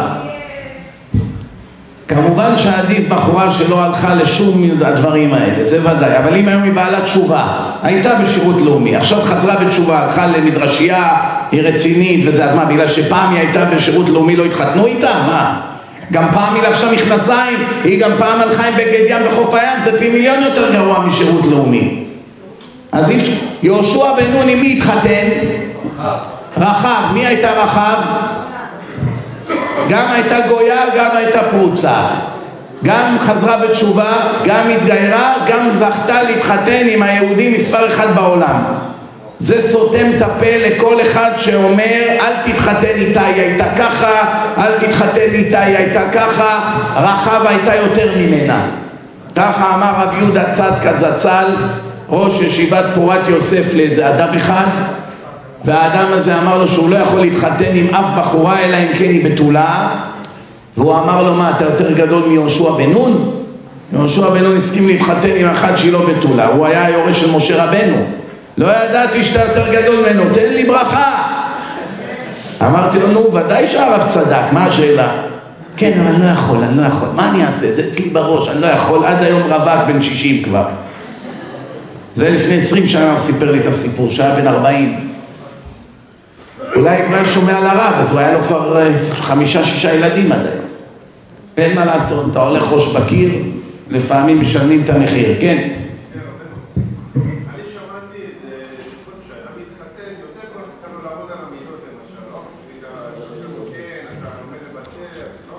מי שבא לחתונה עם מידות מושחתות, הוא כבר לא יתקן אותם בקלות בחתונה. כי זה מיד מתבטא ביום יום. הוא תוקף את אשתו באכזריות, הוא כפוי טובה, הוא לא מכיר לה שום טובה, הוא לא נותן לה מחמאות, שום דבר. והיא הוא, היא הבשר תותחים שלו, כמו שק אגרוף. קשה מאוד להשתנות במצב הזה. דרך אגב, יש נשים שמטבעם הן מעצבנות מאוד.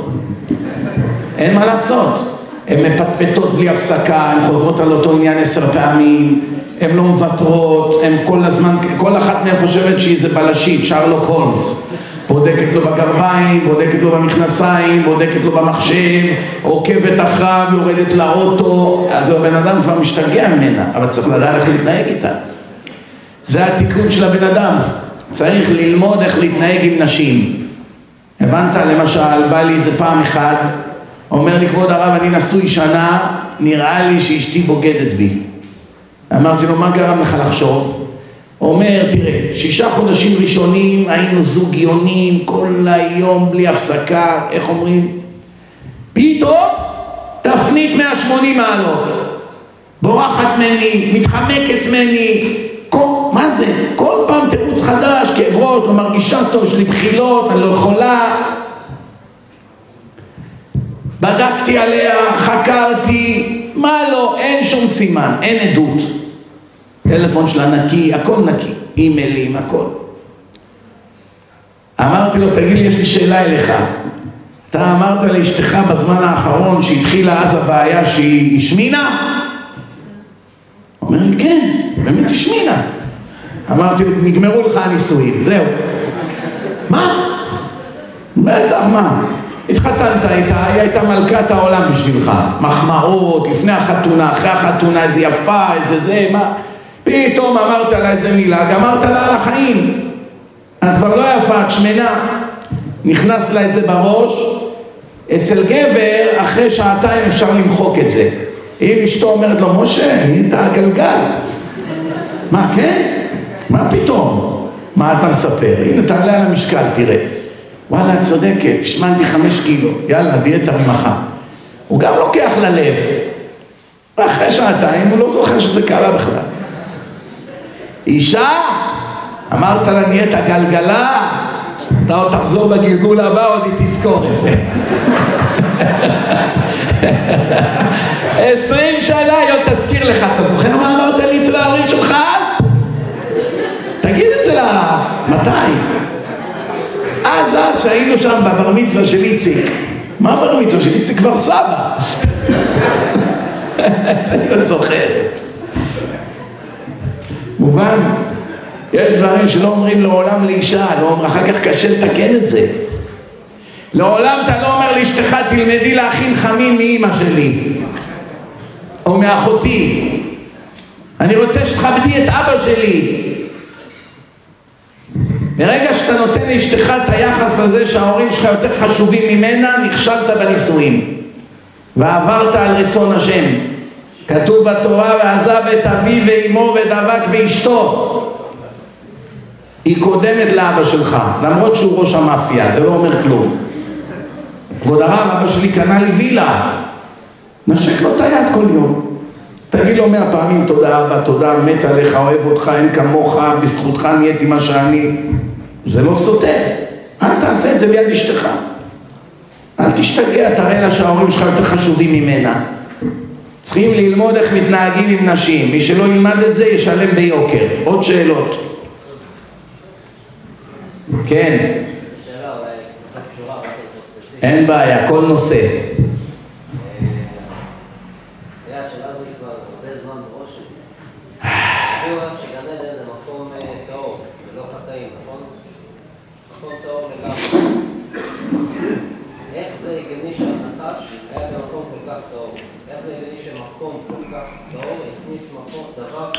מה שאנחנו קוראים היום גן עדן ומה שהגן עדן שמדובר בפרשת בראשית זה לא אותו גן עדן.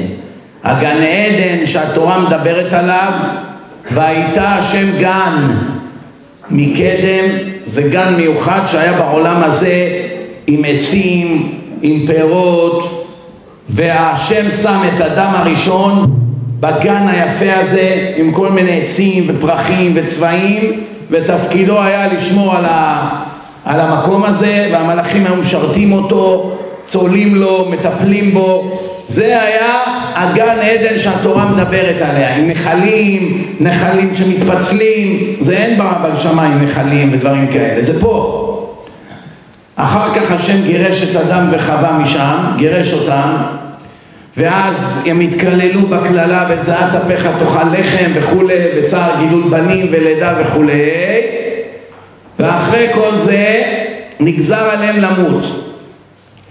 מהיום שהשם גזר עליהם למות דהיינו מהרגע שהם כבר מהיום הראשון שהם נוצרו עכשיו יש כזה דבר שנקרא גן עדן בשמיים ויש כזה דבר שנקרא גיהנום עם שבעה מדורים זאת אומרת מה שדובר בתורה זה משהו אחר לגמרי מה שהיום אומרים גן עדן. זה לא אותו גן עדן.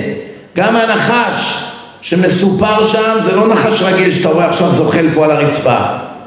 זה נחש קדמוני עם רגליים, הוא היה מדבר. נחש עם רגליים, ככה כמו, כמו מלאך. הסיפור הזה של פרשת בראשית, אנחנו לא יודעים אפילו אחוז להסביר ממנו. זה אחד הדברים הסתומים ביותר בתורה. בכלל, כל סיפור בריאת העולם. חז"ל אומרים, גם הרמב"ן, כמה שתעמיק בזה יותר, ככה תצא יותר מבולבל. יש בזה אלפים של פרטים, אלפים, להבין איך זה עובד, קשה להבין. אנחנו רק מבינים את זה במעורבל. שיבוא משיח נבין. היום, נכון להיום, מי שנפטר, אם הוא צדיק, שמים את הנשמה שלו בעולם העליון, במקום שאנחנו קוראים גן עדן. ומי שרשע, או שחוזר בגלגול של כלב, או של בעל חיים, או של ילד אוטיסט, או של אה, אנשים שהם רגילים, שיש להם עוד ניסיון לעשות את התיקון שלהם. ויש רשעים שנשלחים לכף הקלע, ואת נפש הרשע יקלענה בכף הקלע, ככה כתוב. שזה מקום נורא ואיום עם סבל נוראי לנשמה שמלאכי חבלה מכים בו יום ולילה ואין לו מנוחה והוא משוטט בחלל בעולם. יש כל מיני עונשים לרשעים. מי שצדיק הולך לגן עדן. יום אחד יבוא משיח אחרי שהוא ינקה את העולם מכל הרשעים בעם ישראל וכל הרשעים באומות העולם אז הקדוש ברוך הוא יחזיר לעולם את כל הצדיקים שנפטרו מן העולם והם נמצאים בעולם העליון. זה מה שנקרא תחיית המתים, ורבים מישני עפר יקיצו. לא כולם, רבים, רק הצדיקים. יקומו חזרה לחיים, ואז העולם יהיה במדרגה של אדם הראשון לפני החטא, שזה מדרגה יותר גבוהה מהגן עדן בשמיים. יותר גבוהה, כי אין יצר הרע. כל הסבל שלנו היום בעולם שאנחנו נכנעים ליצר הרע מידות רעות, רדיפת ממון, רדיפת נשים, רדיפת אוכל, כל המחלות, הצרות, הכל בא מהדברים האלה. לא יהיה את זה יותר. לא יהיה שנאת חינם, לא יהיה לשון הרע, לא יהיה גזל, לא יהיה רצח, לא יהיה לידות, לא יהיה איסורים, לא יהיה גלגולים יותר, נגמר הכל. אין יצר הרע. תאר לך עכשיו בן אדם בא לשיעור תורה, הוא יושב שעה, הוא כבר מת לברוח. כל רגע בודק בטלפון, כל רגע מסתכל בשעון, הוא זז ככה בכיסא בעצבנות, נו כבר, מתי אתה גומר? הרגת אותנו. ברגע שיבוא משיח והקדוש ברוך הוא ישחט את השטן, אין יותר כוחות מתנגדים, אין. אין עייפות החומר, אין אה, חוסר ריכוז, אין חוסר עניין בתורה, לא יהיה שום חומות בינינו לבין האמת, לבין הקדושה, לבין הרוחניות. זה כמו להבדיל, מיליארד אלפי הבדלות, להבדיל, כמו נרקומן שרץ בכל מחיר להשיג את המנה היומית שלו. הוא לא יכול בלי זה, הוא יהפוך עולמות, ירוץ ברחובות, יקבץ נדבות, ישבור מכוניות, יהרוג גם את אימא שלו בשביל זה. למה? זה כרגע הדבר שהוא לא יכול דקה בלעדיו. ככה אנשים יהיו צמאים וכמהים לתורה בלי שום מגבלות. זה יהיה עולם נפלא. תאר לך מה זה, לא יהיה בעיות של פרנסה, אף אחד לא צריך לעבוד, כלום. זה מה שיהיה העולם. הבנת מה זה גן עדן? כן, שם בסוף. כן, רגע, לא, ההוא בסוף שם שעומד, כן.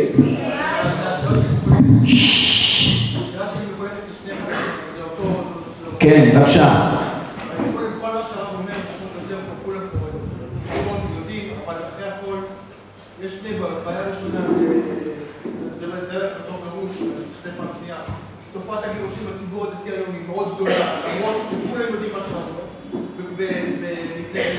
בכל זאת, הגירושים, אני שומע עוד בנות ועוד בנות ועוד בנות שמצטרפות לגירושים. בתופעה השנייה, יש פה מלא, יש מלא פה רבקים ורבקות, שעברו בלי 30 ו-40, עדיין לא נשואים. דיברתי על זה, חצי שעה רק על זה דיברתי, על מגפת הרווקים שלא מתחתנים ועל מספר הגירושין שהולך וגודל כל חודש והתשובה לשאלה הזאת, איך מתקנים את זה? קודם כל מתקנים את המידות.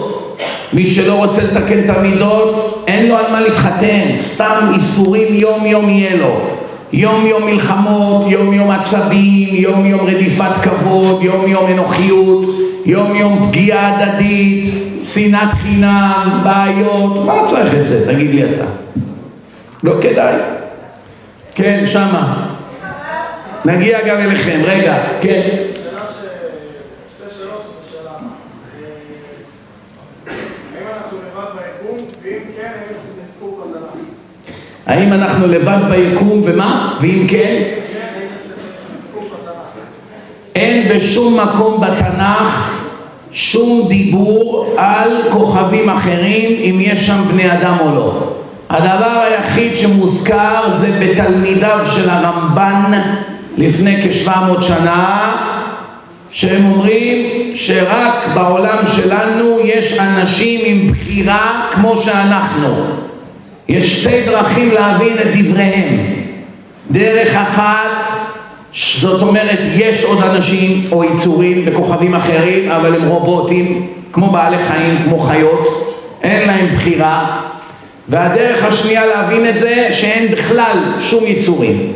בין ביש, בין באין, אין לזה שום נפקא מינה לעולם הזה. כלום. זה לא מעלה ולא מוריד שום דבר. בעולם הזה יש תכלית, יש תורה, השם שם אותנו כאן, מה שיש בעולמות אחרים זה לא מעניין יותר. הבנת? כרגע אני פה בניסיון ואני חייב להוציא מהניסיון הזה את המקסימום. כן, אתה שם, כן. אם אני לא טועה שהמשיח הוא היה אמור להיות הרבי לובביץ', מי אמר לך את זה? התלמידים שלו אמרו, זה לא כתוב בתנ"ך. כן, כן, כן. ששש. הוא עושה כאילו המון המון הרצאות על אה, כוכב שאמור להגיע לקראת אה, ממש כן.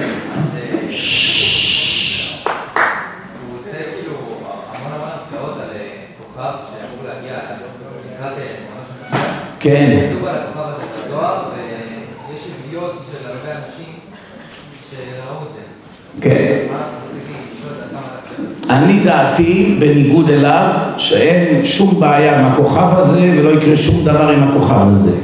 וכבר אמרו שאם הכוכב הזה הוא יהיה בפורים האחרון ושהוא יתקיף בארצות הברית וב- ובלוס אנג'לס ובניו יורק זה ירגישו כל מיני אסטרואידים שנופלים ויש שיטפונות ובינתיים עוד לא ראינו כלום. אבל זה כאילו, הכל בידי שמיים. הכל בידי כאילו, לא מדענים. תראה, כרגע, כרגע יש באינטרנט מיליונים של ספקולציות, מיליונים, בלי סוף. הבונים החופשיים, כוכב ניברו, אה, יש תאי גזים בארצות הברית שמיועדים ליהודים, יש אין סוף דברים. אנחנו, עזוב אותנו מהדברים האלה, אי אפשר לבנות תשתית חיים על סמך כל מיני שמועות שממציאים באמריקה.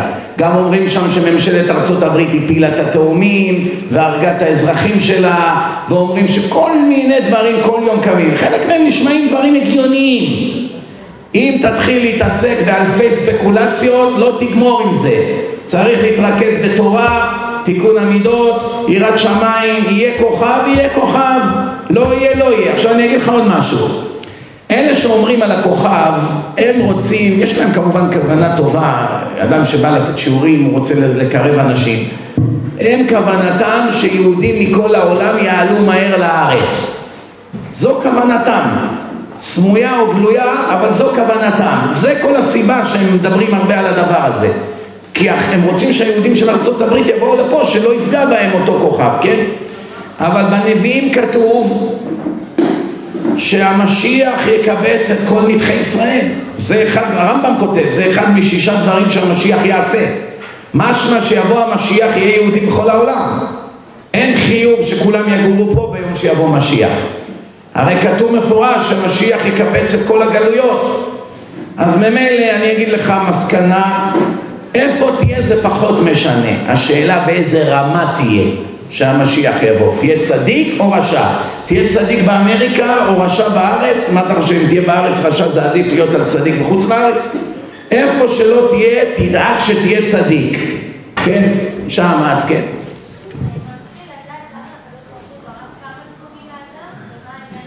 הוא ברא כמה מה? כמה זיווגים? הגמרא במסכת סוטה אומרת בגלגול הראשון הקדוש ברוך הוא הכריז לאדם מהו זיווגו, בת פלוני לבן פלוני. למה? בהתחלה של העולם כולם היו שווים, נשמות חדשות. צריך להתחיל בנגלה הראשונה להדביק אותם ביחד. אחר כך שבאים בגלגולים, אז כבר מזווגים לו לאדם זיווג אך ורק לפי מעשיו. כל הזיווגים היום, שום דבר זה לא גזירה על האדם.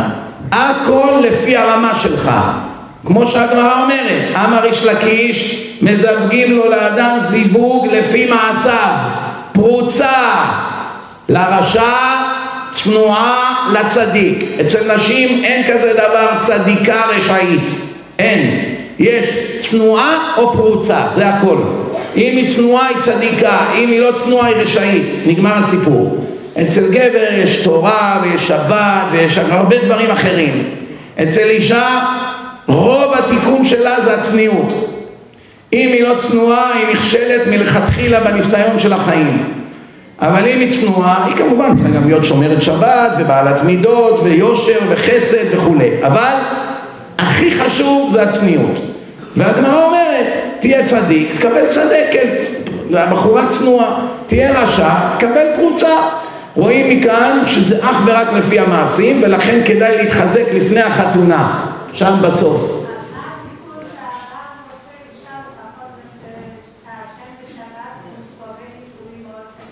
בעל מעשן בשבת?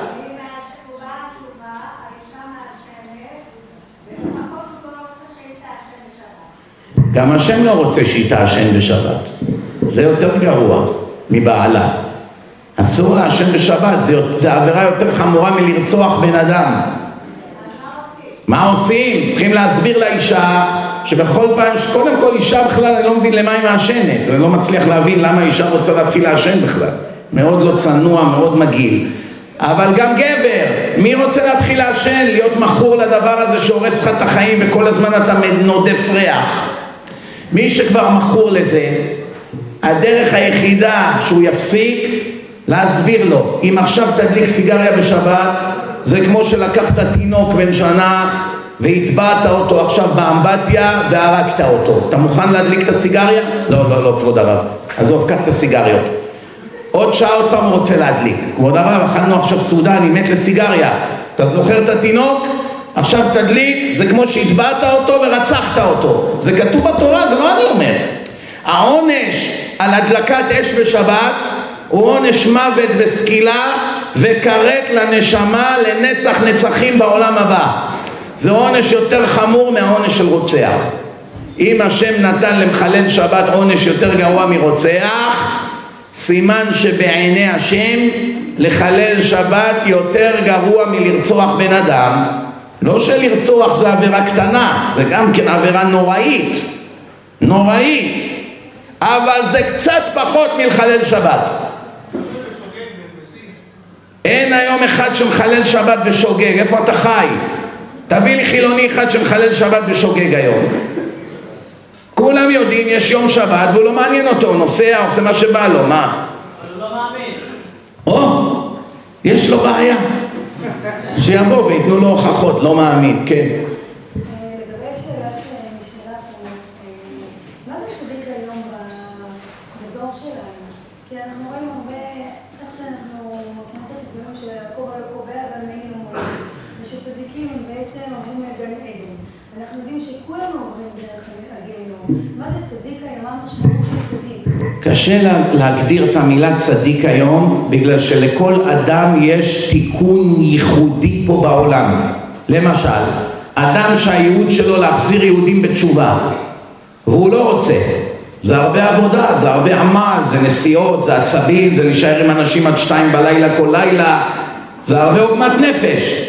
הוא מעדיף לשבת בכולל וללמוד כל היום תורה, תענוג, בגן עדן. מה, גם יש מצווה יותר גדולה מללמוד גמרא? ככה הוא אומר. אדם כזה, כל החיים שלו זה שקר. כל היום הוא לומד גמרא. הוא היה יכול להחזיר עשרים אלף נשמות בתשובה, בגלל שהוא עצלן ולא רצה לעבוד, אז הוא נהיה אחד שיודע את כל הגמרא בעל פה. אבל השם ביום הדין יגיד לו שותה נתתי לך מתנה להשפיע על אנשים, להפנט אותם, לעניין אותם בדעת, לקרב אותם אליי. נכון שזה חשוב ללמוד תורה וצריכים ללמוד כל יום, אבל זה לא היה התכלית שלך. של מה נתתי לך את הכישרון הזה? או אחד שהתפקיד שלו לכתוב ספרים. לכן לפעמים נראה שאדם הוא מאוד מאוד דתי, אבל הוא לא נוגע בייעוד שלו. הוא לא נוגע. ולפעמים באמת בן אדם שנראה כזה חצי מודרני, הוא מאוד מאוד מגשים את התיקון שלו. דווקא השם רצה שהוא יהיה ביזנסמן ושהוא יהיה ישר בביזנס ושייתן הרבה צדקה וזה עיקר התיקון שלו. ואם הוא עושה את זה הוא נחשב צדיק גדול. אבל יש כמה קווים אדומים שמי שעובר אותם הוא בוודאי לא צדיק. מחלל שבת. לעולם לא יכול להיות צדיק. בועל נידה. אשתו לא הולכת למקווה או שיש לו חברה ועושה איתה עבירות בלי מקווה וכולי, זה איסורי כרת, זה אחד כזה לא יכול להיות צדיק. אדם שאוכל נבלות וטרפות, אוכל בשר לא כשר, דגים לא כשרים, שרימסים, כל הדברים האלה, אחד כזה לא יכול להיות צדיק. זה בעניין של גבר. אם הוא עושה עבירות מפורסמות, הוא לא יכול להיות צדיק. אבל אין אדם מושלם. אדם פה ידבר לשון הרע, פה לא יתפלל, פה כל מיני דברים כאלה, זה לא אומר שהוא נהיה רשע.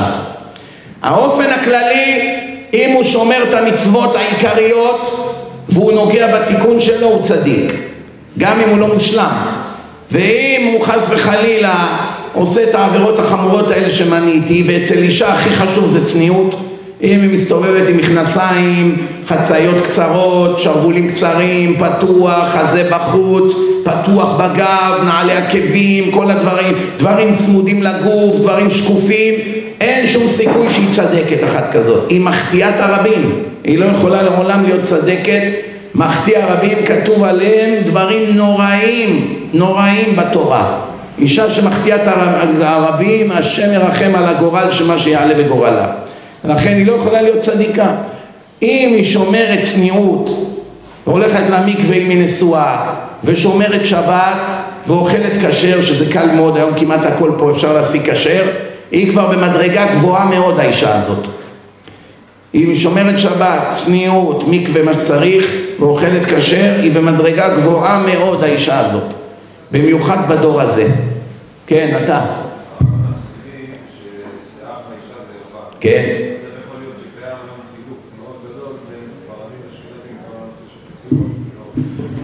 הכיסוי ראש, הכיסוי ראש, אם זה כיסוי ראש או פאה, זה לא מחלוקת בין ספרדים לאשכנזים, זה טעות מאוד רווחת. בגלל שהיה חכם עובדיה יוסף זצ"ל שהיה מאוד מתנגד חריף לפאות ויש אצל האשכנזים כאלה שמתירים פאות כגון הרב משה פיינשטיין ואחרים אז יצא כן כאילו שלאשכנזים מותר פאות ולספרדים אסור פאות שטויות זה לא נכון יש רבנים גדולי עולם שאוסרים פאות, כגון הרב עובדיה, הרב ווזנר, היה בבא סאלי בזמנו, שהם היו מאוד נגד. ויש רבנים גדולי עולם שמתירים לכתחילה פאות, בתנאי שהן צנועות.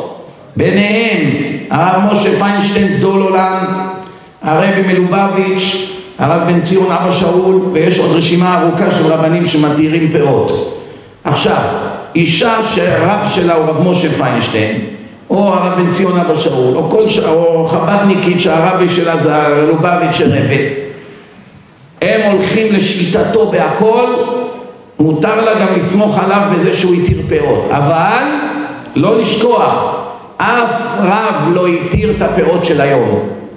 הארוכות, הגרנדיוזיות האלה, חמישים צבעים, זה אין אף אחד שהתיר. לכן אם אישה חושבת שבגלל שהרבי מלובביץ' התיר פאות, או הרב משה פיינשטיין או חכם בן ציון ועכשיו היא סומכת עליו שהיא תגיע לשמיים יגידו לה מה זה הפאה הזאת? אז היא תגיד אני הלכתי לפי חכם בן ציון הלכתי לפי uh, רב משה פיינשטיין. יגידו לה כן כן בואי הנה רב משה פיינשטיין בוא בבקשה. אתה אי פעם התרת כזו פאה? אגיד חס ושלום שומו שמיים. דיברתי על הפאות הקצרות וכולי. דרך אגב רוב אלה שהתירו פאות הם בכלל לא התירו פאות שיער אמיתי רק סינתטי הרבה מהם לא התירו.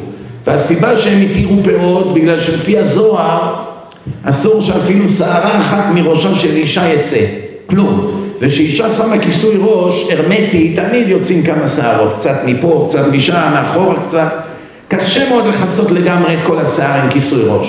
מספיק שכמה שערות יוצאות במשך היום פה ושם, היא נכשלת בגדול, לפי הזוהר זו עבירה חמורה. לכן הם העדיפו שיהיה לה הכל מכוסה בפאה, שאף פעם לא יראו שיער ראשה, שערות ראשה. עכשיו אני אלמד אתכם כלל חשוב מאוד ביהדות שהרבה לא יודעים אותו, במיוחד חרדים. ביהדות צריך סובלנות. מה זה סובלנות? צריך לכבד דעות אחרות בתורה של גדולי העולם שהם לא הרבנים שלך. אם חכם עובדיה יוסף זצ"ל שהיה גדול עולם הוא הרב שלך ואתה הולך לשיטתו בכל יבושם לך. יש לך רב גדול שהיה מגדולי הדור והוא שיטתו בכל מיני דברים זה א' ככה ב' ככה וכולי. אין שום בעיה אתה הולך לשיטתו. עכשיו בדברים מסוימים הוא התיר ואחרים אסרו. דברים מסוימים הוא אסר ואחרים התירו. תלמד לכבד גם גדולי עולם אחרים הרב משה פיינשטיין גם היה גדול בתורה וחכם בן ציון גם היה גדול בתורה והחזון איש גם היה גדול בתורה. כל אלה האנשים הם גדולי עולם. לכן ברגע שאתה רואה אישה או איש שעושים משהו שבשיטתך זה עבירה אפילו חמורה אבל אתה יודע שיש איזה גדול עולם שמתיר את זה. למשל הרב שלום משאש שהוא הרב הראשי של מרוקו גם כן היה גדול עולם נפטר כמעט בגיל מאה הוא לכתחילה התיר את זה בלי שום בעיה בכלל, הבנתם? הוא גם התיר יותר מזה, אבל אני לא רוצה להיכנס לזה. בכל אופן, מה הנקודה? לבוא ולהגיד, רשע, רשעית, מה את הולכת עם פאה? זה טעות חמורה. ברגע שאתה אומר לה את זה, אתה מבזה את הרב משה פיינשטיין, אתה מבזה עוד רבנים אחרים שהתירו ושאנשים שלהם לבשו פאות. זה עניין מחלוקת הפוסקים. כמו מה אתה חושב, בשר של האשכנזי זה גלת כשר, לספרדי זה טרף. אז מה, עכשיו אשכנזי שאוכל את זה תתחיל לקרוא לו רשע? ראש ישיבה תלמיד חכם עצום, הוא לא אוכל בית יוסף חלק. הוא אשכנזי, מותר לו לאכול גלת כשר. עכשיו אתה ספרדי, בעל תשובה יומיים, אסור לך לאכול את מה שהראש ישיבה האשכנזי אוכל. זו מחלוקת הפוסקים. אז עכשיו בגלל שהאשכנזי אכל את זה, מה תקרא לו רשע עכשיו? איפה הגענו? אז מה נשאר עוד? צריכים סובלנות. יש בעיה היום, כל אחד שהוא לא לשיטתך שמים עליו איקס. זה לא עובד ככה. התורה יש לה הרבה פנים, שבעים פנים, מחלוקות, עניינים, בית שמאי, בית הלל, חלקו בכל סוגיה וחיתנו את הילדים שלהם אחד עם השני. כי הם ידעו להתעלות מעל האגו ומעל הכבוד העצמי. הם ידעו, זו תורה וזו תורה. זו שיטתי, זו שיטתו. אני גדול עולם, הוא גדול עולם. הבנתם? זה היופי שביהדות, כן.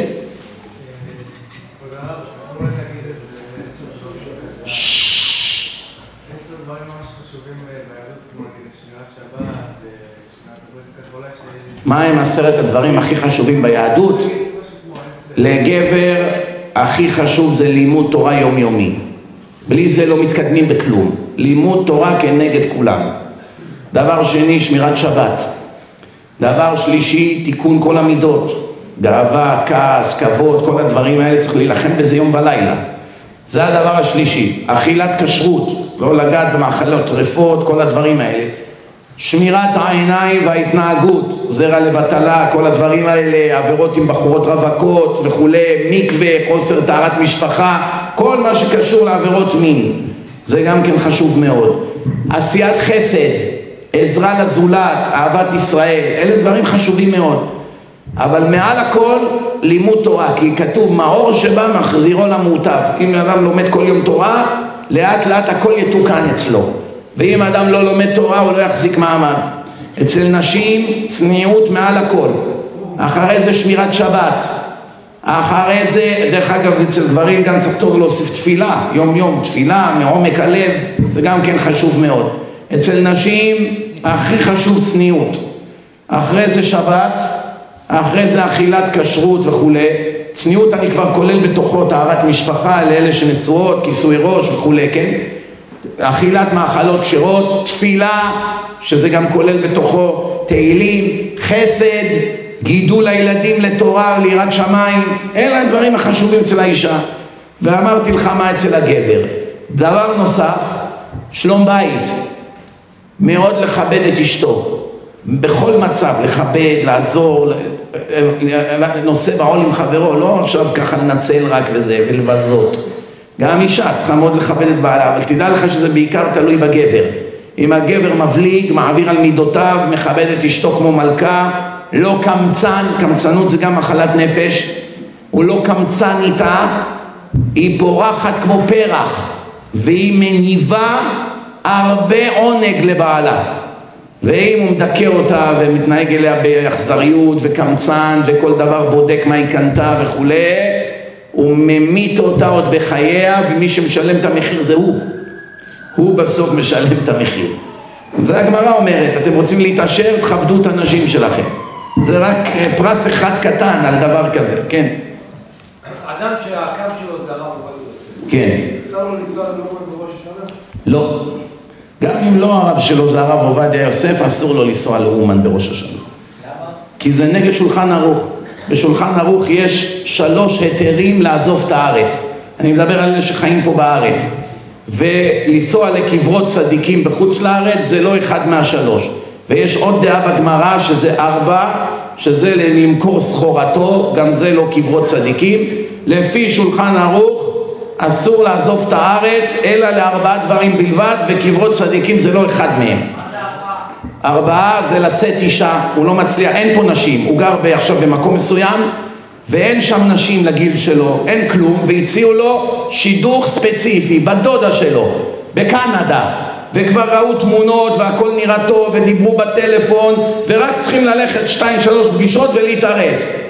על זה מתירים לעזוב את הארץ. דבר נוסף, להציל יהודי בבית סוהר אצל הגויים, פדיון שבויים.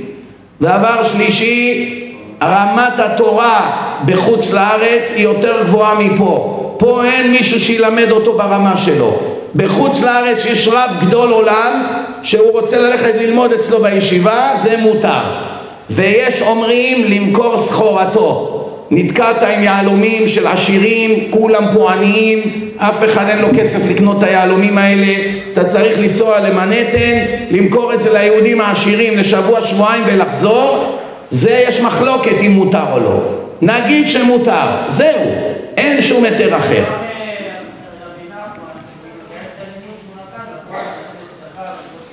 תראה את ההרצאה שעשיתי לפני כמה ימים ברמת אביב, דיברתי על זה עשרים דקות בסוף, למה אסור לנסוע לשם, שם אני פירטתי את הכל.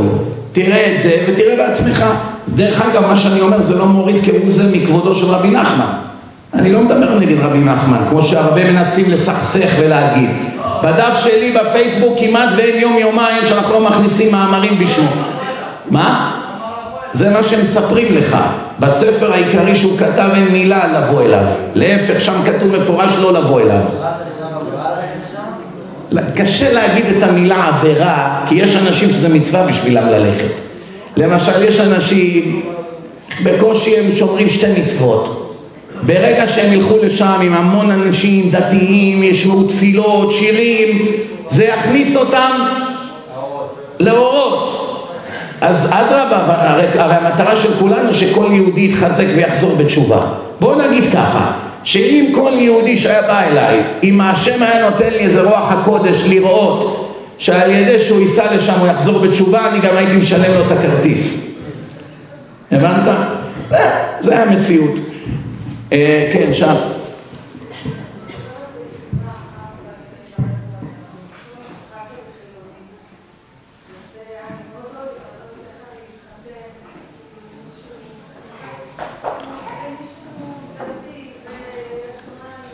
את קצת ערבבת, את אומרת שאת חוזרת בתשובה כבר כמה שנים וכל המשפחה שלך חילונים ואת דואגת איך תתחתני, מה הקשר בין הדברים? לא הבנתי.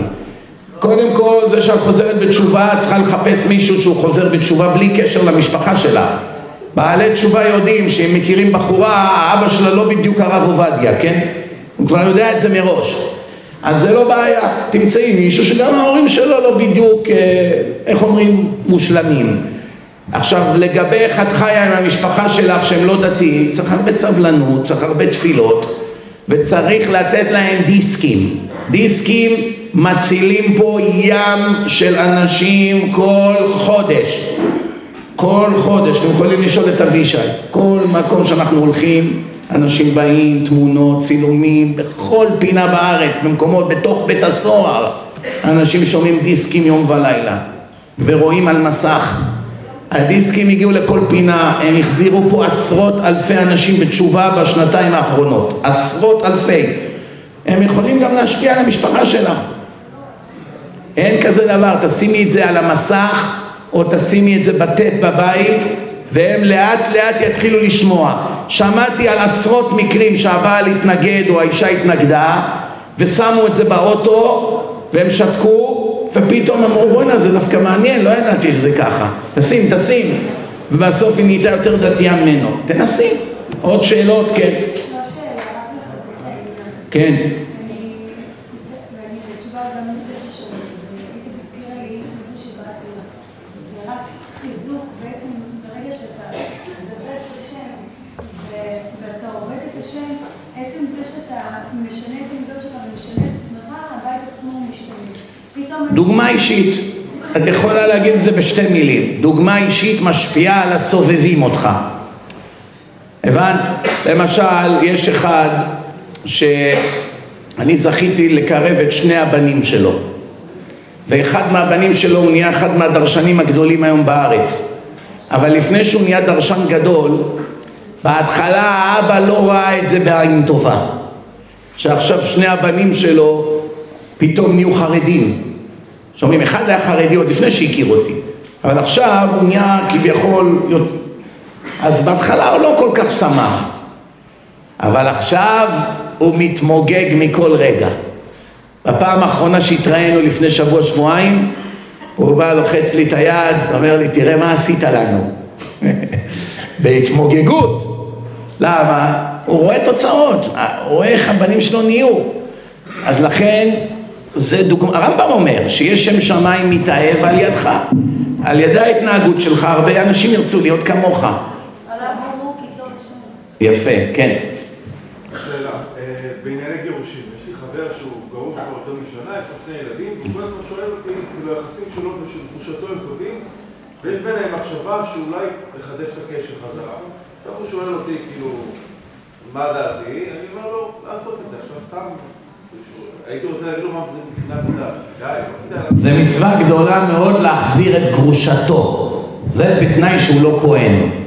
אם הוא כהן, הוא כבר התגרש, הוא לא יכול להחזיר את גרושתו. גמר, היא גרושה.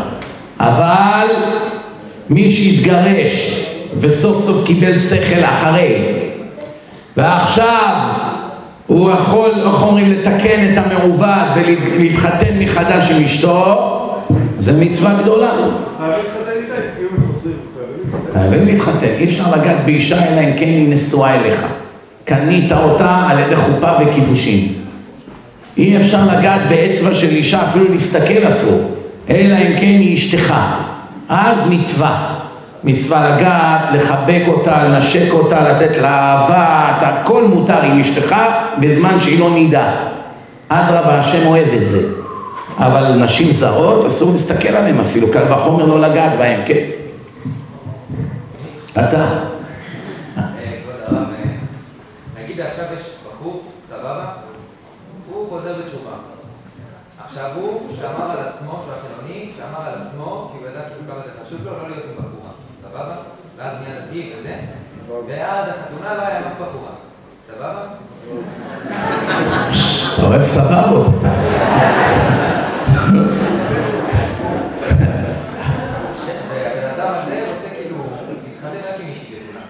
יפה. נו. אה, השם שלו הביא לו 100% מישהי בתולה, או שהוא חייב להתפשר על זה? תראה, אישה בתולה ואישה שאינה בתולה, אישה בתולה עדיפה על זאת שאינה בתולה. ככה כתוב בתורה. הערך שלה, הערך שלה בעיני השם יותר גבוה.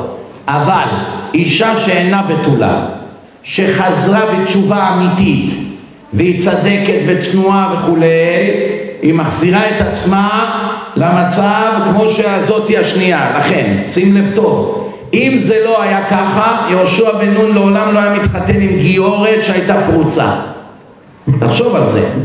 הרב הכי גדול בעולם אחרי משה רבנו, הוא מתחתן עם אחת שלפני כמה חודשים הייתה גויה והייתה פרוצה לא הייתה לא בתולה לא בתולה לפעמים זה היה לה רק חבר פעם אחת וזהו לא חמש מאות פרוצה זה משהו הרבה יותר גרוע, נכון?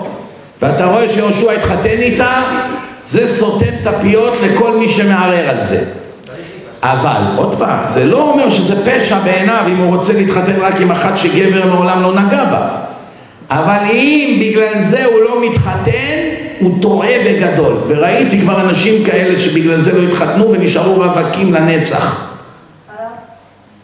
הוא גם לא יכול לדעת, אולי השם רוצה שהזיווג שלו תהיה דווקא הבחורה הזאת שהיא בעלת תשובה ושאינה בתולה, אבל היא כבר שש שנים צדקת משהו משהו, והיא היחידה שמתאימה לו בעולם כרגע, ברמה שלו.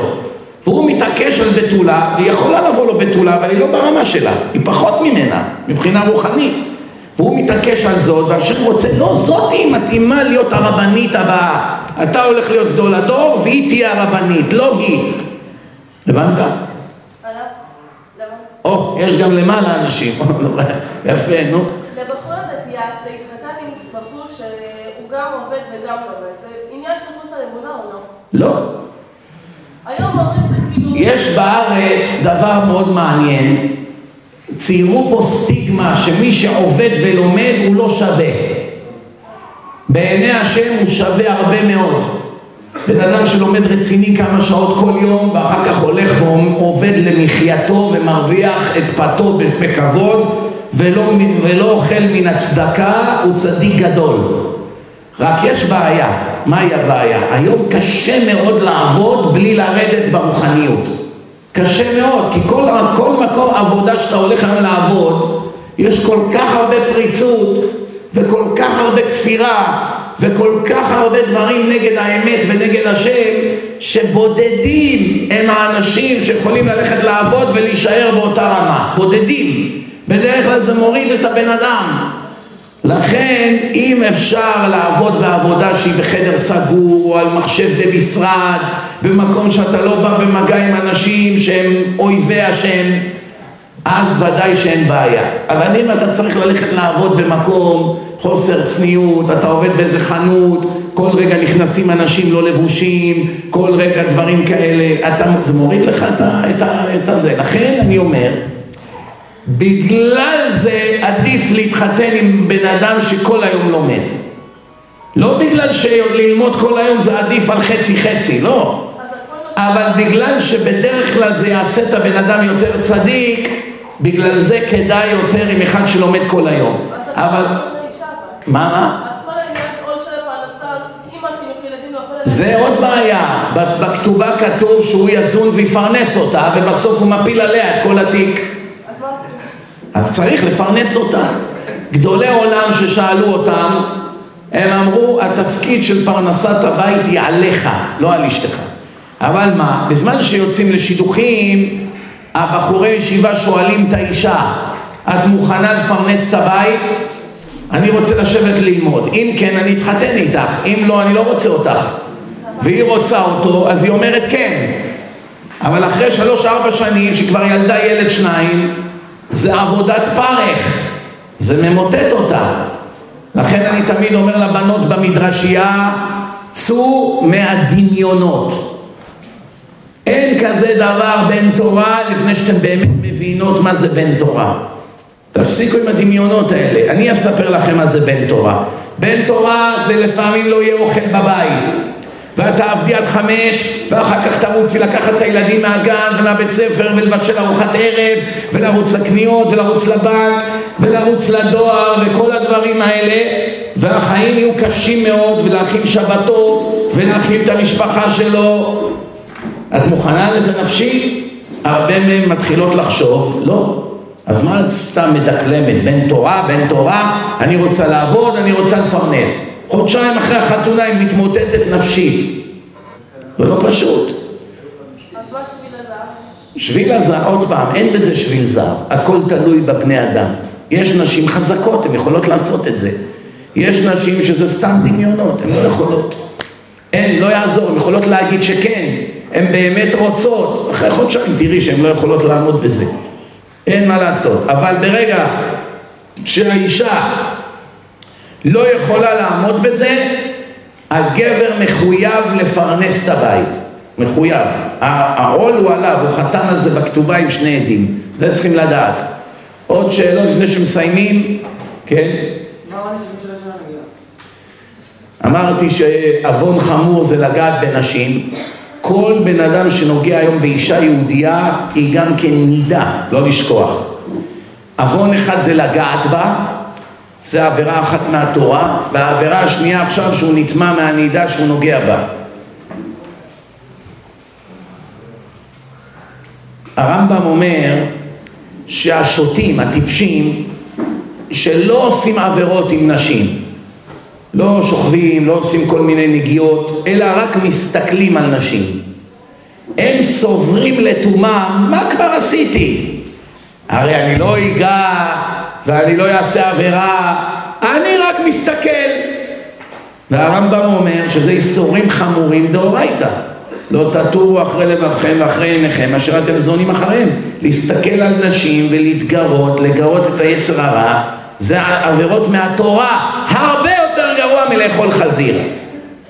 הרבה יותר גרוע. לא שומע. מלביש ההורים, נכון? מלביש ערומים. יפה מאוד. ענית לו, הנה. רגע, אתה כבר דיברת, בבקשה, כן. כן. אה, תראה, אנחנו 777 עכשיו, 5,777, זאת אומרת, 23 שנה יש לקראת שנת 5,800. יש חשבונות בחז"ל באלף השישי ולא בסופו, כתוב האלף לך שלמה ומאתיים לנוטרים, חז"ל עשו חשבון על הפסוק הזה שלפחות 200 שנה לפני סוף האלף השישי יבוא המשיח. דהיינו עוד 23 שנה, כיוון שאני רואה פה הרבה צעירים וצעירות, אז כנראה שרובנו עוד נהיה בעולם בזמן שזה יקרה. השאלה באיזה רמה נהיה. מי שיהיה מחלל שבת לא יזכה לראות משיח, שיהיה ברור לכולם פה. מחלל שבת הרי הוא כגוי לכל דבר, אבל לא סתם גוי, גוי שעובד אלילים, עובד כוכבים ומזלות. יש גויים שהם לא עובדי עבודה זרה, גויים צדיקים, הם יותר טובים ממנו. הוא כמו הגויים שעובדי אלילים, שאם הוא נוגע ביין צריכים לשפוך את זה לשירותים. כזה גוי הוא. ואפילו לא קוברים אותו בחלקיים יהודים, עד כדי כך. לכן שיבוא משיח אין לו סיכוי בכלל. מי שבועל נידה זה עבירות של כרת, אין לו סיכוי. מי שאוכל נבלות וטרפות בשיטה, לא מדובר ש... שנכשל פה ושם בלי כוונה או ברגע של תאווה פה ושם, מדובר בשיטה, קבוע, כל היום אוכל נבלות ושרצים וכולי, גם כן הוא בבעיה חמורה, ומי שגנב גדול וגונב כספים ומרמה אנשים, גם כן הוא בבעיה גדולה. יש דבר כזה תינוק שנשבע.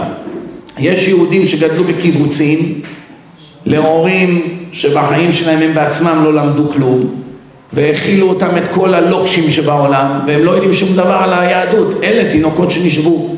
כל מיני רוסים שגדלו בסיביר, בכל מיני מקומות נידחים, חלק מהם ברית מילה אפילו לא עשו להם. רוב היהודים בעולם, בעיניי אין שום ספק, הם רחוקים מלהיות תינוקות שנשבו. רחוקים. יש כמובן כאלה, אני לא אומר שלא, אמרתי לך, אחד שגדל הוא לא יודע כלום, הוא לא יודע מה שהמילה שבת זה משהו חשוב אפילו. הוא לא יודע מי זה אברהם, יצחק ויעקב. הוא בחיים שלו לא שמע על התורה, מעמד הר סיני. הוא לא יודע מה זה ברית מילה אפילו, כלום. זה התינוק שנשבע. חילוני ממוצע פה היום, כל פעם שנכנס לאינטרנט הוא רואה את הפרצוף שלי בצד. ביוטיוב. אם לא אני זה עוד חמישים דרשנים אחרים. מה, מהסקרנות אתה רוצה להגיד שהוא לא לוחץ? תכלית החיים, בוא נראה מה הרשע הזה אומר. כן? לוחץ פה, מחלל, עונשו של מחלל שבת. מה, אתה חושב שהוא לא ראה את זה? הוא רואה, הם רואים הכל. מה, הוא לא רואה רבנים, הוא לא רואה תוכניות בטלוויזיה על היהדות, הוא לא ראה את הוויכוח שלי עם אמנון לוי?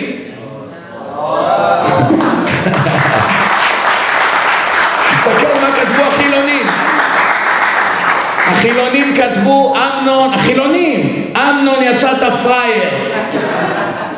אחד כתב שם, רק תגובה אחת זכורה לי חזק. אחד כתב שם, אני מתעב רבנים ושונא דת שנאת מוות. אבל אני חייב להודות שהרב קרע אותו לגזרים. אני בטוח שעל התגובה הזאת אמנון עד היום לא נרדם. הבנת? אז אנשים רואים, אז איזה תירוצים יש להם, כן?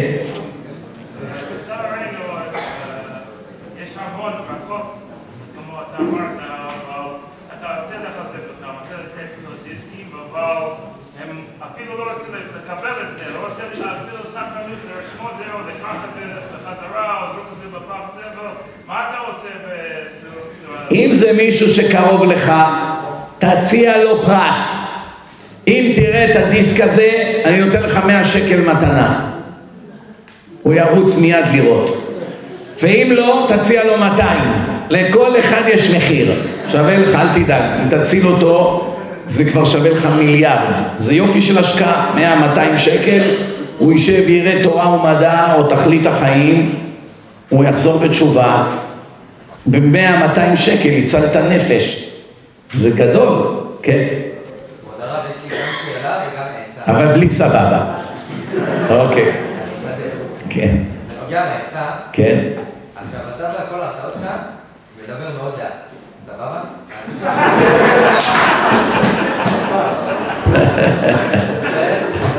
אני מדבר לאט?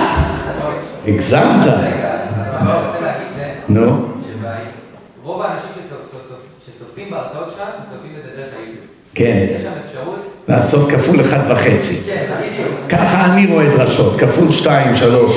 אני, באמת, היה לי כאילו, ימים שראיתי שבע הרצאות שלך ביום עם השיטה הזאת. מצוין. זה כאילו, כל אחד צריך באמת להשתמש בזה. אז עצה טובה מידידנו המלומד, כל מי שחושב שאני מדבר לאט מדי בשבילו, שביוטיוב יש שיטה לראות את הוידאו במהירות של כפול אחד וחצי. זאת אומרת דרשה, הוא לא מדבר לאט, הוא מדבר מאוד מהר. אני לא יודע, דרשה של שעה וחצי יורדת לשעה, חסכת חצי שעה כל יום, זה נהיה אלפי שעות במשך החיים. זה אפשרות אחת. מה הדבר השני? אז אה, השאלה היא, אה, בנוגע למחזור הירח, כן, כן, אז יש לי חבר אה, שהוא בא ו... לא יודע, מראה לי כל מיני דברים שהבבלים חישבו את זה, וכל מיני דברים כאלה, מראה לי תבליטים שמראים איך הם לא תראה, יש אפיקורסים שהמקצוע שלהם זה להונות את העולם. הם יעשו הכל כדי למנוע מאנשים להשתכנע שהתורה היא מבורא עולם. למשל, הם יביאו לך כל מיני נבואות מנוסטרדמוס והכל, הם, כל מיני נוכלים כתבו אחרי שהמאורעות קרו, כאילו שנוסטרדמוס חזה את זה. למשל נוסטרדמוס אה, מתוך מיליון מילים שכתב, אחד מהם היה היסטר. היסטר. אמרו, הנה, אתה רואה, אה, נוסטרדמוס ידע שיהיה היטלר. אתה מבין? זה לא ראיות נגד. גם לגבי חישוב שיטת הירח, זה נכתב בתלמוד, הלכה למעשה, איך מחשבים את עיבור החודש. לבבלים לא היה שום עניין לחדש את הירח, זה לא נוגע להם להלכה, אף אחד בעולם לא מעניין אותו אם הירח זה 29.530899 או 90 אתה חושב שיש איזה בבלי לפני 2600 שנה שעניין אותו הדבר הזה? לא, לא, תחשוב בהיגיון פשוט. לנו ליהודים זה חשוב כי ראש חודש אצלנו הולך לפי הירח וההלכה נקבעת לפי זה. אבל הבבלים, תן לי סיבה אחת למה הערבי בבבל אכפת לו אם הירח מתחדש שנייה יותר או שנייה פחות. תסביר לי למה.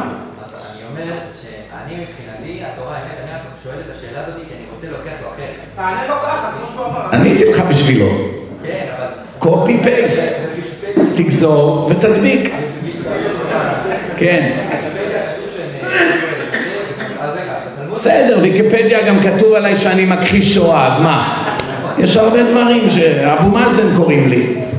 מכחיש שואה, הבנת? 500 דרשות עשיתי על השואה, סיפורים, עניינים. זה, אמרו לי מכחיש שואה בגלל שדיברתי על ההתבוללות 150 שנה לפני השואה. שהרבה לא היו יהודים לפי ההלכה. כולם יודעים שזו המציאות, וכולם שקרנים וממשיכים להכחיש בתקשורת, למה? כי טוב להם להגיד שמתו שישה מיליון, טוב.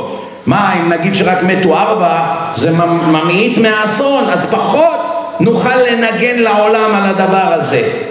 ואני מדבר על זה שיהודים כמעט כולם מתחתנים עם גויים, 85% מהשמות כהן באמריקה הם גויים, כהן, יוסף כהן, גוי, משה כהן, גוי, אמא שלו גויה, אבא שלו יהודי, ישראלי, התחתן עם גויה, הביא ארבע ילדים, השם שלהם כהן, כולם גויים, והם מתחתנים כולם עם גויות, וכל אחד מביא ארבע ילדים, הנה נהיו 16 גויים ממשפחה אחת בדור אחד.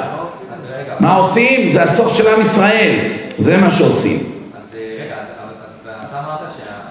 אני ראיתי בגמרא במסכת ברכות, ש... ברכות ל"ב. רבן גמליאל אומר שאתה מחזור עליה. כן. אז אתה קודם אמרת שדברים בתלמוד, איך מחשבים? נכון. הגמרא במסכת ברכות עמוד ל"ב אומרת אין חידושה של לבנה פחותה מ-29 יום ומחצה ושני שלישי השעה ושלושה חלקים. החשבון 29.530590 זה החשבון. נכון, אבל זה לא אומר איך לחשב את זה. לא, אין דרך לדעת. אנחנו לא מדענים, תבין. חז"ל לא היו מדענים, עושים מדידות, טלסקופים, אה, לוויינים. חז"ל הם אף פעם לא טענו שהם גילו משהו מעצמם. ראית פעם אחד מהחכמים שלוקח קרדיט על התגליות? כולם אמרו, מה כתוב בגמרא? אמר רבן גמליאל, כך, כך מקובלני מבית אבי אבא, אין חידושה של לבנה וכולי. כך קיבלנו מאב לבן, מבן לאב, עד משה רבנו. אנחנו היהודים, להבדיל מהמדענים, המדענים גונבים מאחד מהשני ולוקחים על זה קרדיט.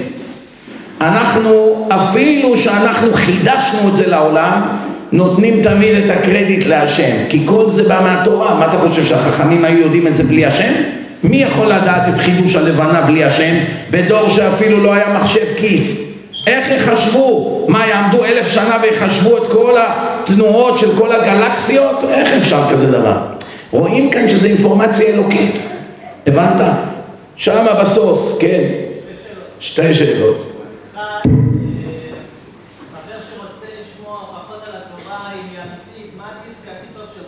תורה ומדע הדיסק הכי טוב, אחרי זה תכלית החיים.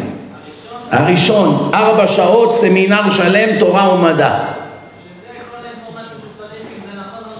הוא מחולק לשלושה חלקים. חלק הראשון, ההבדל בין היהדות ל-80 אלף דתות של בלוף, כולל אסלאם ונצרות.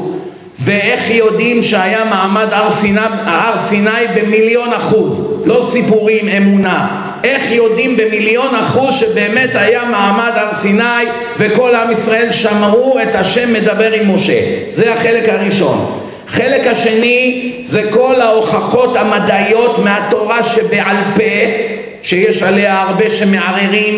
אני מאמין בתורה שבכתב, אבל לא מאמין בתורה שבעל פה. שם יש שעה ורבע הוכחה אחרי הוכחה שכל מה שכתוב בתלמוד, בגמרא, הכל יתקבל מבורא עולם. אני מראה שם דברים שאף בן אדם לא יכול היה לדעת אותם, אלא אם כן הוא זה שברא את העולם. אין דרך אחרת. והחלק השלישי הוא מסביר מה תכלית החיים וכל השאלות הנפוצות ששואלים כל החילונים עניתי עליהם בחלק השלישי למה הייתה שואה, למה צדיקים סובלים ורשעים לא, כל הסוד של הפרנסה, כל העולם הבא, גלגולי, הכל שם עניתי שם. בן אדם שהוא איש אמת ורואה את הסרט הזה תורה ומדע, אין שום סיכוי שהוא יישאר חילוני. אלא אם כן הוא כולו כזב, שקרן שמשקר את עצמו גם, אז זה כבר אין מה לעשות. אני שיטתי ודעתי שמי שראה את זה ולא חזר בתשובה, כנראה שגם כבר לא יחזור בתשובה. למה מאוד מאוד קשה להתעלם מהסרט הזה. תרגמו אותו לתשע שפות. תשע שפות, אפילו לטורקית, צרפתית, איטלקית, ספרדית, רוסית, עברית, אנגלית, אפילו צ'כית וסינית. אתה מבין? מרוב שהוא סרט חזק. מאות גויים התגיירו, שבעה כמרים עזבו את הכנסייה מהסרט הזה. אתה מבין? זה סרט הכי טוב לדעתי שנעשה אי פעם בהיסטוריה להוכחות. לכן כל אדם צריך לקחת כמה שיותר מהסרט הזה ולהפיץ אותו לכל חילוני שהוא מכיר. שאלה שנייה, כן. יש לנו חברים שהם נשואים עם ילדים כבר 10-15 שנה בערך, ניסוי יועצים למיניהם, ניסו הכל, הם גם לא מאמינים, הם לא יודעים מה זה להם את הדרכת התורה או ללכת על פיה כי הם לא מאמינים בתורה. כן. בן אדם בלי תורה הוא כמו בעל חיים.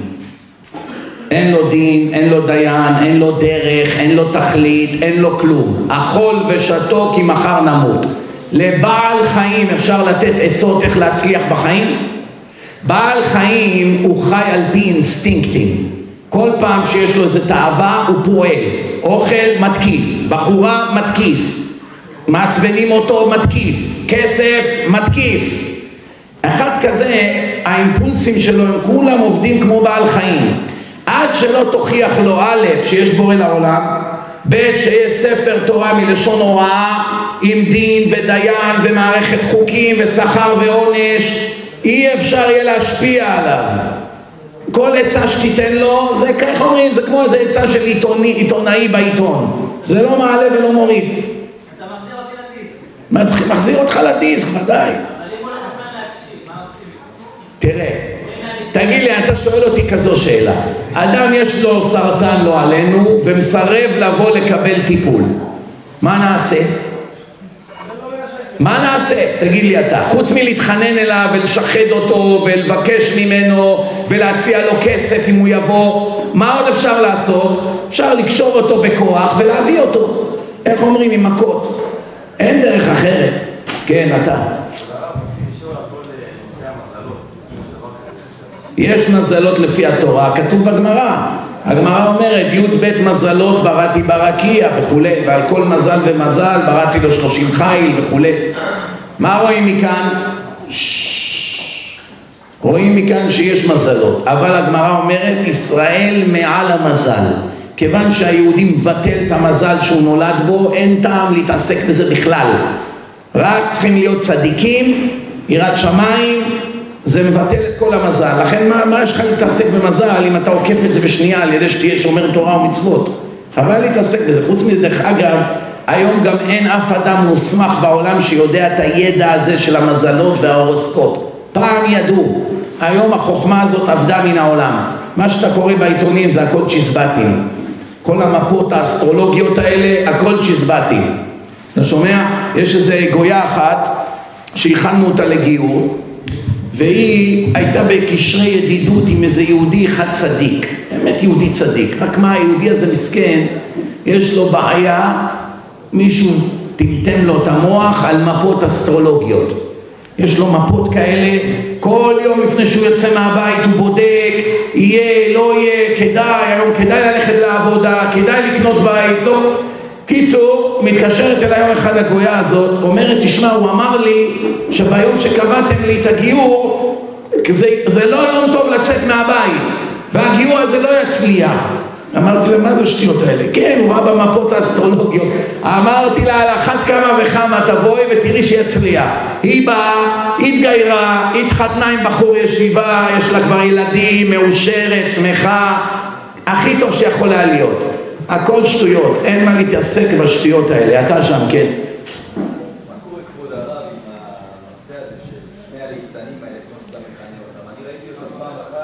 שני הליצנים של הנצרות, אתה באמת מאמין שיש אנשים מטומטמים שמאמינים להם? איך קורה, קודם כל יש יהודים שהם ערב רב. צאצאי הערב רב והתורה כבר הזהירה מהם, הזוהר שלפני ביאת משיח האנשים האלה יעשו הרבה רע בעולם, יכול להיות שהם כאלה. אני הכרתי את האבא של אחד מהם בניו יורק, אמרו לי זה אבא של אחד מהליצנים האלה והוא אמר לי שהוא היה בילדותו דתי לפעמים זה עשו לו משהו בילדותו והוא פיתח שנאה לדת וזה הדרך שהוא מורד בדת. הבנתם? לכן, מה אנחנו רואים מפה? שלפעמים כל מה שבן אדם עושה נגד הדת זה לא בגלל שהוא סובר שהדת לא אמת, אלא הוא רוצה להכעיס את ההורים, את הרבנים, את הממסד, זה נגד השם בכוונה למרוד, או שהייתה לו איזה טראומה אז הוא דווקא הולך נגד השם, מובן? לכן אין מה להתייחס אליהם. אני חושב שמי שראה את העימות שלי עם הכומר לא יבזבז דקה עליהם, הם שקרנים מקצועיים, נוכלים, הם מסלפים הכל, כל מה שאנחנו אומרים הם מחליפים את המילים, הרב איתן בגדדי כבר ענה להם מספיק תשובות, תראה איזה שטויות הם עונים למה שהוא אומר, ממש בדיחה עלובה זאת. עוד שאלות, כן.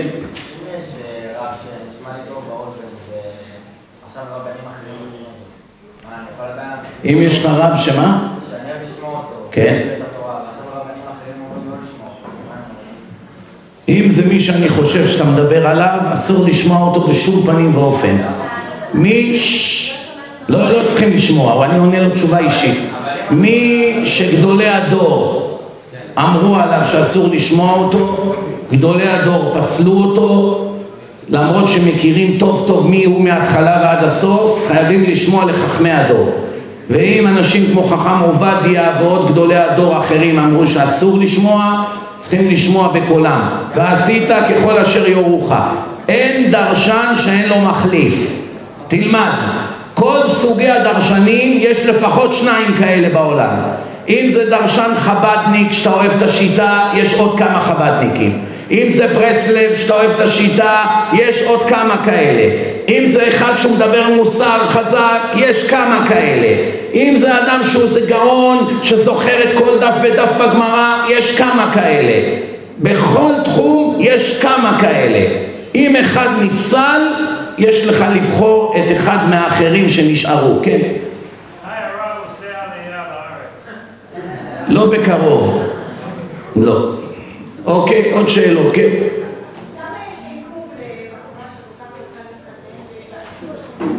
למה יש עיכוב בכלל בשילוחים? התחלתי בראשית דבריי להגיד שיש זעם גדול מידת הדין בשמיים בנושא הזה שנקרא זיווגים שיש מאות אלפי יהודים, בחורים ובחורות בעולם שהם רווקים שהם בגיל השלושים המאוחרות או הארבעים המאוחרות שלעולם לא התחתנו וקשה מאוד הם יוצאים לשידוכים, זיווגים, יסורי מוות משברים, זה נראה שכבר זה עומד, בום, מתפוצץ. זה גזרה משמיים. אני, אם את שואלת אותי, צריכים לנחש למה השם עושה את זה, נכון? לדעתי זה בגלל שהעולם נהיה הפקרות, חוסר צניעות, קשרים אסורים באינטרנט, קשרים אסורים בפייסבוקים, חוסר צניעות של הנשים ושל הגברים, איבוד הערכים טוטאלית, אנשים איבדו את הערכים, איבדו את הכל, והשם אומר דחילק, מה הטעם להתחתן? מה אני אחבר אתכם במילא זה רק יהיה צער ועוגמת נפש, תאמין לי אני מרחם עליך, תמות רווק. זו דעתי, לא חייבים להסכים איתי, זה לא כתוב באף ספר. ככה נראה לי שזו הסיבה. כי אחרת איזה סיבה? שהם רוצה שיקימו בתים נאמנים. אני מדבר על דתיים שלא מצליחים. דתיים לא מצליחים להקים בית. אני יודע, על זה אני מדבר. עוד שאלה, אתה שם עם הזקן, כן? ששש, רגע. אתה, לא, אתה אין לך זקן, הוא שיושב שם הוא זקן, יש לו, אתה רואה לידך, אתה אחריו בלי נדר. כן.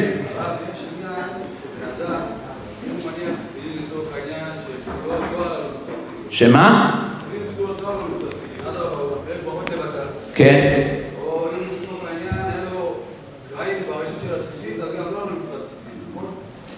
נכון. אם אדם ניסה לבצע מצווה והיה בה בעיה טכנית, התפילים פסולות, הציצית פסולה, אין לו את המצווה, יש לו שכר השתדלות ויש לו את הניסיון הזה שהשם רואה שהוא באמת רצה לעשות את המצווה, אז הוא ניצל מן העונש. אבל את השכר על המצווה עצמה אין לו. נכון.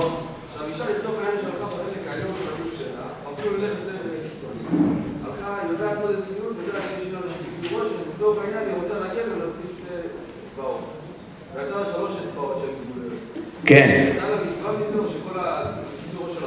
עוד פעם, אתה מבין מה הבעיה? אישה שהתירו לה שתי אצבעות שהשיער ייראה והיא הלכה על השתי אצבעות, ברור הרי שזה יגיע גם לשלוש וארבע.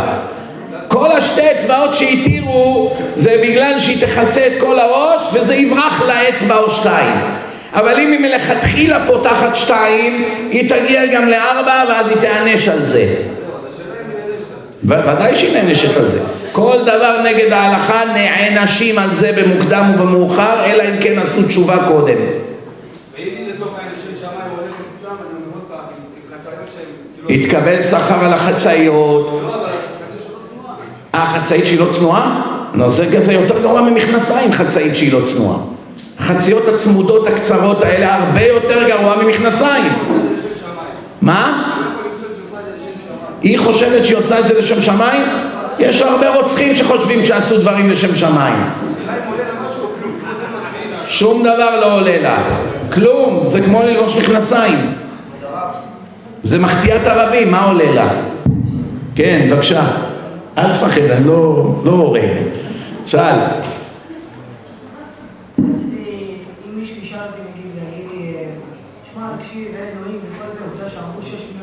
כן. זה שהרגו שישה מיליון, קודם כל הרגו חמישים מיליון, לא שישה מיליון. שישה מיליון יכסו אותם להיות יהודים. אז עכשיו, בגלל שהרגו כל כך הרבה אנשים זה ראיה שאין אלוקים? אדרבה, בתורה בפרשת וילך מתואר שיום אחד תהיה שואה בעם ישראל, ושם המילה השואה מוצפנת בדילוג שווה, השואה, בקטע שהשם אמר למשה שיום אחד יהיה שואה. והקדוש ברוך הוא אמר שהוא יסתיר את פניו לגמרי. אסתר אסתיר פניי מהם. אני אשים אותם ביד של הגויים האכזריים, שיכלו אותם, ואני לא אהיה שם. זה כתוב בתורה. אדרבה, אני אומר לך, השואה זה אחת הראיות הכי חזקות שיש אלוקים, ושהתורה היא אמת. למה? כי התורה אמרה שתהיה שואה, וגם התורה אמרה למה תהיה שואה. ובמקום שהתורה דיברה על שואה, יש צופן, צופן, ה' חמישים אותיות, שין, סליחה, ארבעים ותשע אותיות, שין, ארבעים ותשע אותיות ו', ארבעים ותשע אותיות א', ארבעים ותשע אותיות ה', השואה, מוצפן בתוך הטקסט. מה אתה רוצה יותר מזה? זה אחד ההוכחות החזקות ביותר, כן? הרב אמר שבחייל שבת יותר גרוע מן הרוב. לא אני אמרתי, התורה אומרת. כתוב בתורה, העונש יותר חמור.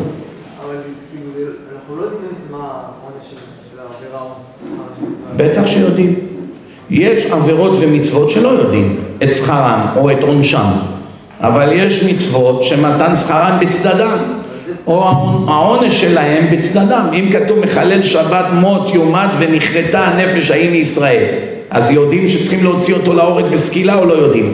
זה כתוב בתורה, וככה עשו. בבית דין, בסנהדרין. איך הם ידעו? כי זה כתוב בתורה 12 פעמים. אבל להרוג זה לא יערים אבל יעבור בשבת זה לא... הסיבה לזה היא אחרת. יש לי הרצאה שנקראת שלושה סוגי קדושה. קדושת השבת, קדושת החיים וקדושת ארץ ישראל. תקשיב לה ותבין למה חילול שבת זה הרבה יותר גרוע מרצח, אף על פי שזה לא ייהרג ולא יעבור.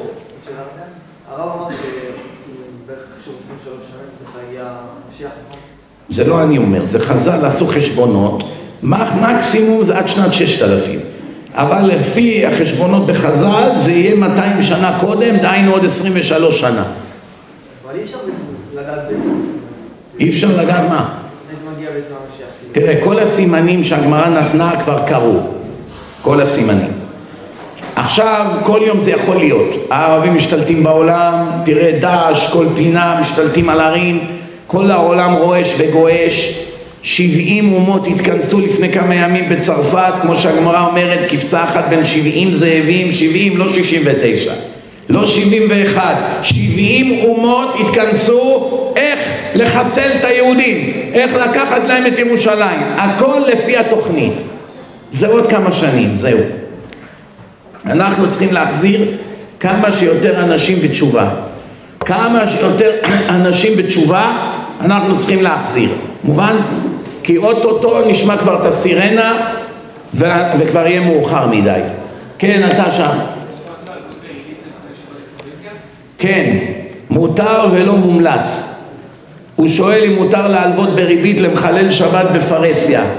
בהלכות ריבית בילקוט יוסף כתוב שמי שמחלל שבת בפרהסיה מותר להלוות לו בריבית כיוון שהוא נחשב לגוי. ככה זה ההלכה. מה תעשה אם הוא יחזור בתשובה בזמן ההלוואה? אתה תקוע איתו, אתה לא יכול לקחת לו ריבית עד סוף ההלוואה. לכן לא כדאי.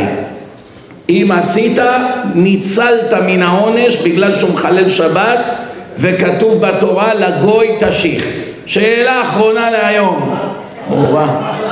אוקיי, סליחה. שאלה לפני אחרונה.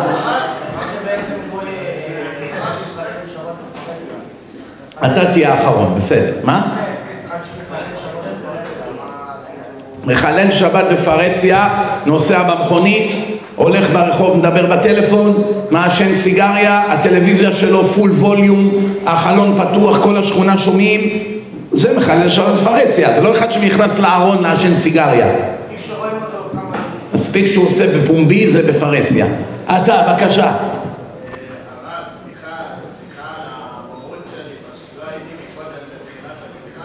כן? במהלך העבודה שלי אני יצא לי לפגוש שתי אנשים, ואחד מהם היה בקיא מאוד בנצרות. כן. אני לא יודע אם זה אותם שתי אנשים שדיברת עליהם, אבל הם התחילו להתקיל אותי ב- בכל מיני שאלות, והם ביססו את ה- והם ביססו את השאלות שלי על סמך על סמך התנ"ך שלנו, לא שלהם. כל מה שהנוצרים המיסיונרים אומרים, הכל שקרים והוצאת דברים מהקשרם. בדקתי את זה אחד אחד. יש להם אולי חמישים טענות בערך, כולם שקרים. הם לוקחים משפט מהתורה וישר הם קובעים שזה ישו, אף על פי שזה היה 600 שנה לפני שבכלל הוא נולד. הם אומרים שמדובר עליו, כל מיני סיפורי סבתא. מי שיראה את העימות שלי עם הכומר, אין שום סיכוי שהוא יבזבז דקה על הדת הכי מטופשת שהייתה בהיסטוריה, שנקראת נצרות. אין דת יותר מטומטמת מנצרות. אין, אין, זה שיא הטמטום. מי שהולך אחרי הדת הזאת, צריכים לבדוק אותו אם בכלל הוא נורמלי, יכול להיות שהוא צריך אשפוז. יש שם דברים שמי שקורא אותם, הוא לא יודע אם לצחוק או לבכות מרוב שהם מטופשים. דברים נוראים שם. למשל, אתן לך דוגמה אחת. הם אומרים שיושקלה זה son of God, הוא כמו אלוקים. הוא יכול להציל את העולם, והוא יהיה המשיח וכולי. אחר כך הם מספרים שהוא היה רעב, והוא הלך עם התלמיד שלו וחיפשו מה לאכול. והם ראו עץ מרחוק.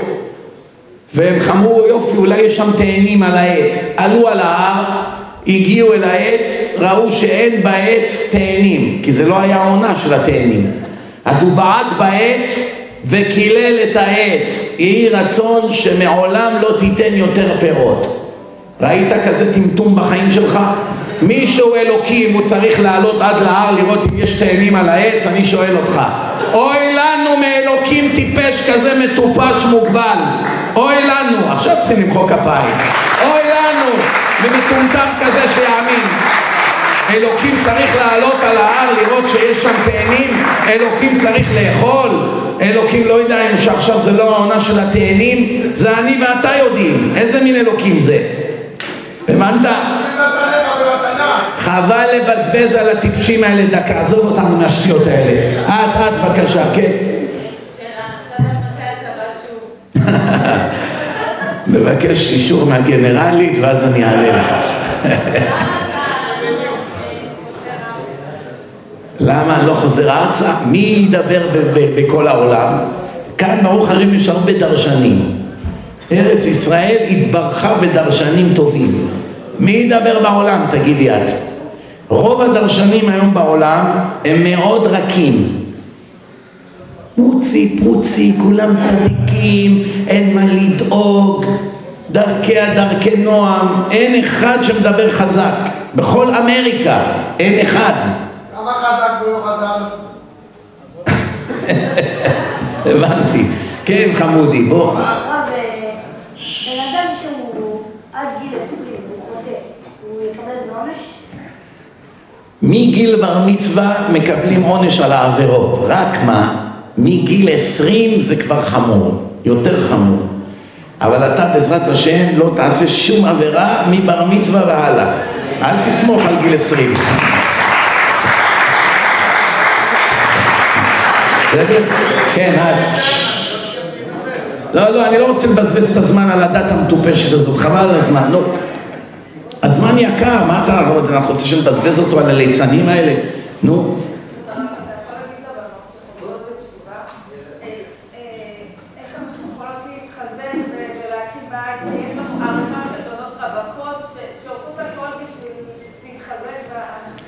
טוב, קודם כל אני יכול לנחם את הבנות הרווקות שעוד לא זכו להקים בית, שלאישה אין באמת חיוב להתחתן ואין לה חיוב שיהיה לה ילדים. רגע, רגע, רגע, סבלנות, עוד לא סיימתי. אז קודם כל, היא לא חוטאת, זה דבר ראשון. גבר הוא צריך חייב להתחתן כי הוא חייב להביא לפחות בן ובת, יש לו חיוב. אישה לא חייבת. אז אם חס ושלום היא לא זכתה להקים בית, זה פחות חמור מגבר. אבל זה לא אומר שאישה לא צריכה גבר ולא צריכה מישהו שיהיה לה וילדים, זה צורך נפשי. רגע, רגע, זה צורך נפשי. ובלי בלי נשים אף גבר לא יכול לעשות את המצווה, אז היא הכשר מצווה, כן? לכן שימי לב טוב, הנשים האלה שחזרו בתשובה ועדיין לא זכו לי להתחתן, קודם כל אני במקומם יום ולילה מתפלל בדמעות, לא סתם תפילה, תפילה בדמעות. תפילה בדמעות אחת זה כמו אלף בלי דמעות. פשוט לבכות ולהראות להשם שהיא מוסרת נפש כדי להתחתן ולהקים בית חרדי בישראל. ויהיה לה ישועות בעזרת השם. ואם לא, אז יש חשבונות שמיים, לפעמים משלמים לה על גלגולים שעברו, על כל מיני עבירות שהיא עשתה בנערות. השם יודע מה הוא עושה. אנחנו תפקידנו להשתדל לעשות תשובה, להתפלל מעומק הלב ולקוות לטוב. מה יהיה זה כבר לא בידינו. צריך להתחזק מאוד בצניעות, באמונה, יש לי הרצאות חזקות על אמונה בהשם וביטחון בהשם. יש עוד דרשנים טובים מאוד שמדברים הרבה על אמונה, הרב עמרמי למשל יש לו סדרות שלמות על אמונה וביטחון, מבוסס על חובות הלבבות. יש לו המון דרשות על אמונה, זה מחזק מאוד את הבן אדם. כל פעם האמונה הרי נופלת, אז זה טוב לשמוע דברים על אמונה, אמונה, ביטחון, קודם כל זה מוריד את הדיכאון ואת העצבות. דבר שני, זה, זה מצליח להוציא את הבן אדם מן הבדידות, כי הוא מרגיש קרוב להשם. דבר שלישי, בן אדם מבין שגם מה שקורה לו כרגע והוא רווק, גם זה לטובתו. נכון שזה קשה להבין, אבל זה מאה אחוז לטובתו. הדברים שעשה בעבר הוא משלם עכשיו, כי עדיף לשלם עכשיו מאשר בעולם הבא. מובן? לכן בסיכומו, בסיכומו של דבר מה שקורה זה לטובה. רק מה, אנחנו מתפללים. כל אדם רוצה להתחתן, הוא חושב שזה טוב לו. יש כאלה שזה לא טוב להם. השם יודע, אז הוא מציל אותם. אנחנו לא יודעים, אז אנחנו מתפללים, והשם יעשה את שלו. ממש שאלה אחרונה להיום, אבל היא חייבת להיות שאלה טובה. הרב יגאל כהן, מה איתו? הוא חזק מאוד, אתמול היה לנו ערב משותף פה בבני ברק אצלו ביביע עומר. יש לנו סמינר ביחד מחר בנתניה עד מוצאי שבת. הוא גם כן מדבר הרבה על אמונה, אהבת השם, ביטחון, הרב יגאל כהן הוא מצוין, יש הרבה רבנים טובים, הרב זמיר כהן, אה, עכשיו יש את הרב שאולוב, הרב בגדדי, יש הרבה רבנים טובים, ברוך השם, ועוד הרבה שלא הזכרתי, שהם מחזקים באמונה. כדאי מאוד לשמוע אותם ולהתקרב להשם. שאלה אחרונה להיום, בבקשה. כן. ראיתי המון סרטונים על זה, ושאלתי כל מיני אנשים, כן. פרטים שאמרו לי במפורש שמאכילים, ופחות בכשרויות כן, כן, כן, כן. איך זה גוני שגדולי הדור שלנו מביאים את זה ככה יד חופשית ולא עושים עם זה כלום. אני אגיד לך מה, תראה, אני לא חי... להבין שבאמת... אני, תראה, אני לא חי בארץ ואני לא מכיר פה את הכשרויות ואני לא מכיר שמות ואני לא יודע באמת מה הולך שם. זה באמת, באמת ובתמים אני ממש לא יודע. לכן לענות לך על משהו שאני לא יודע, אני לא יכול. אבל אני אגיד לך מה הכלל.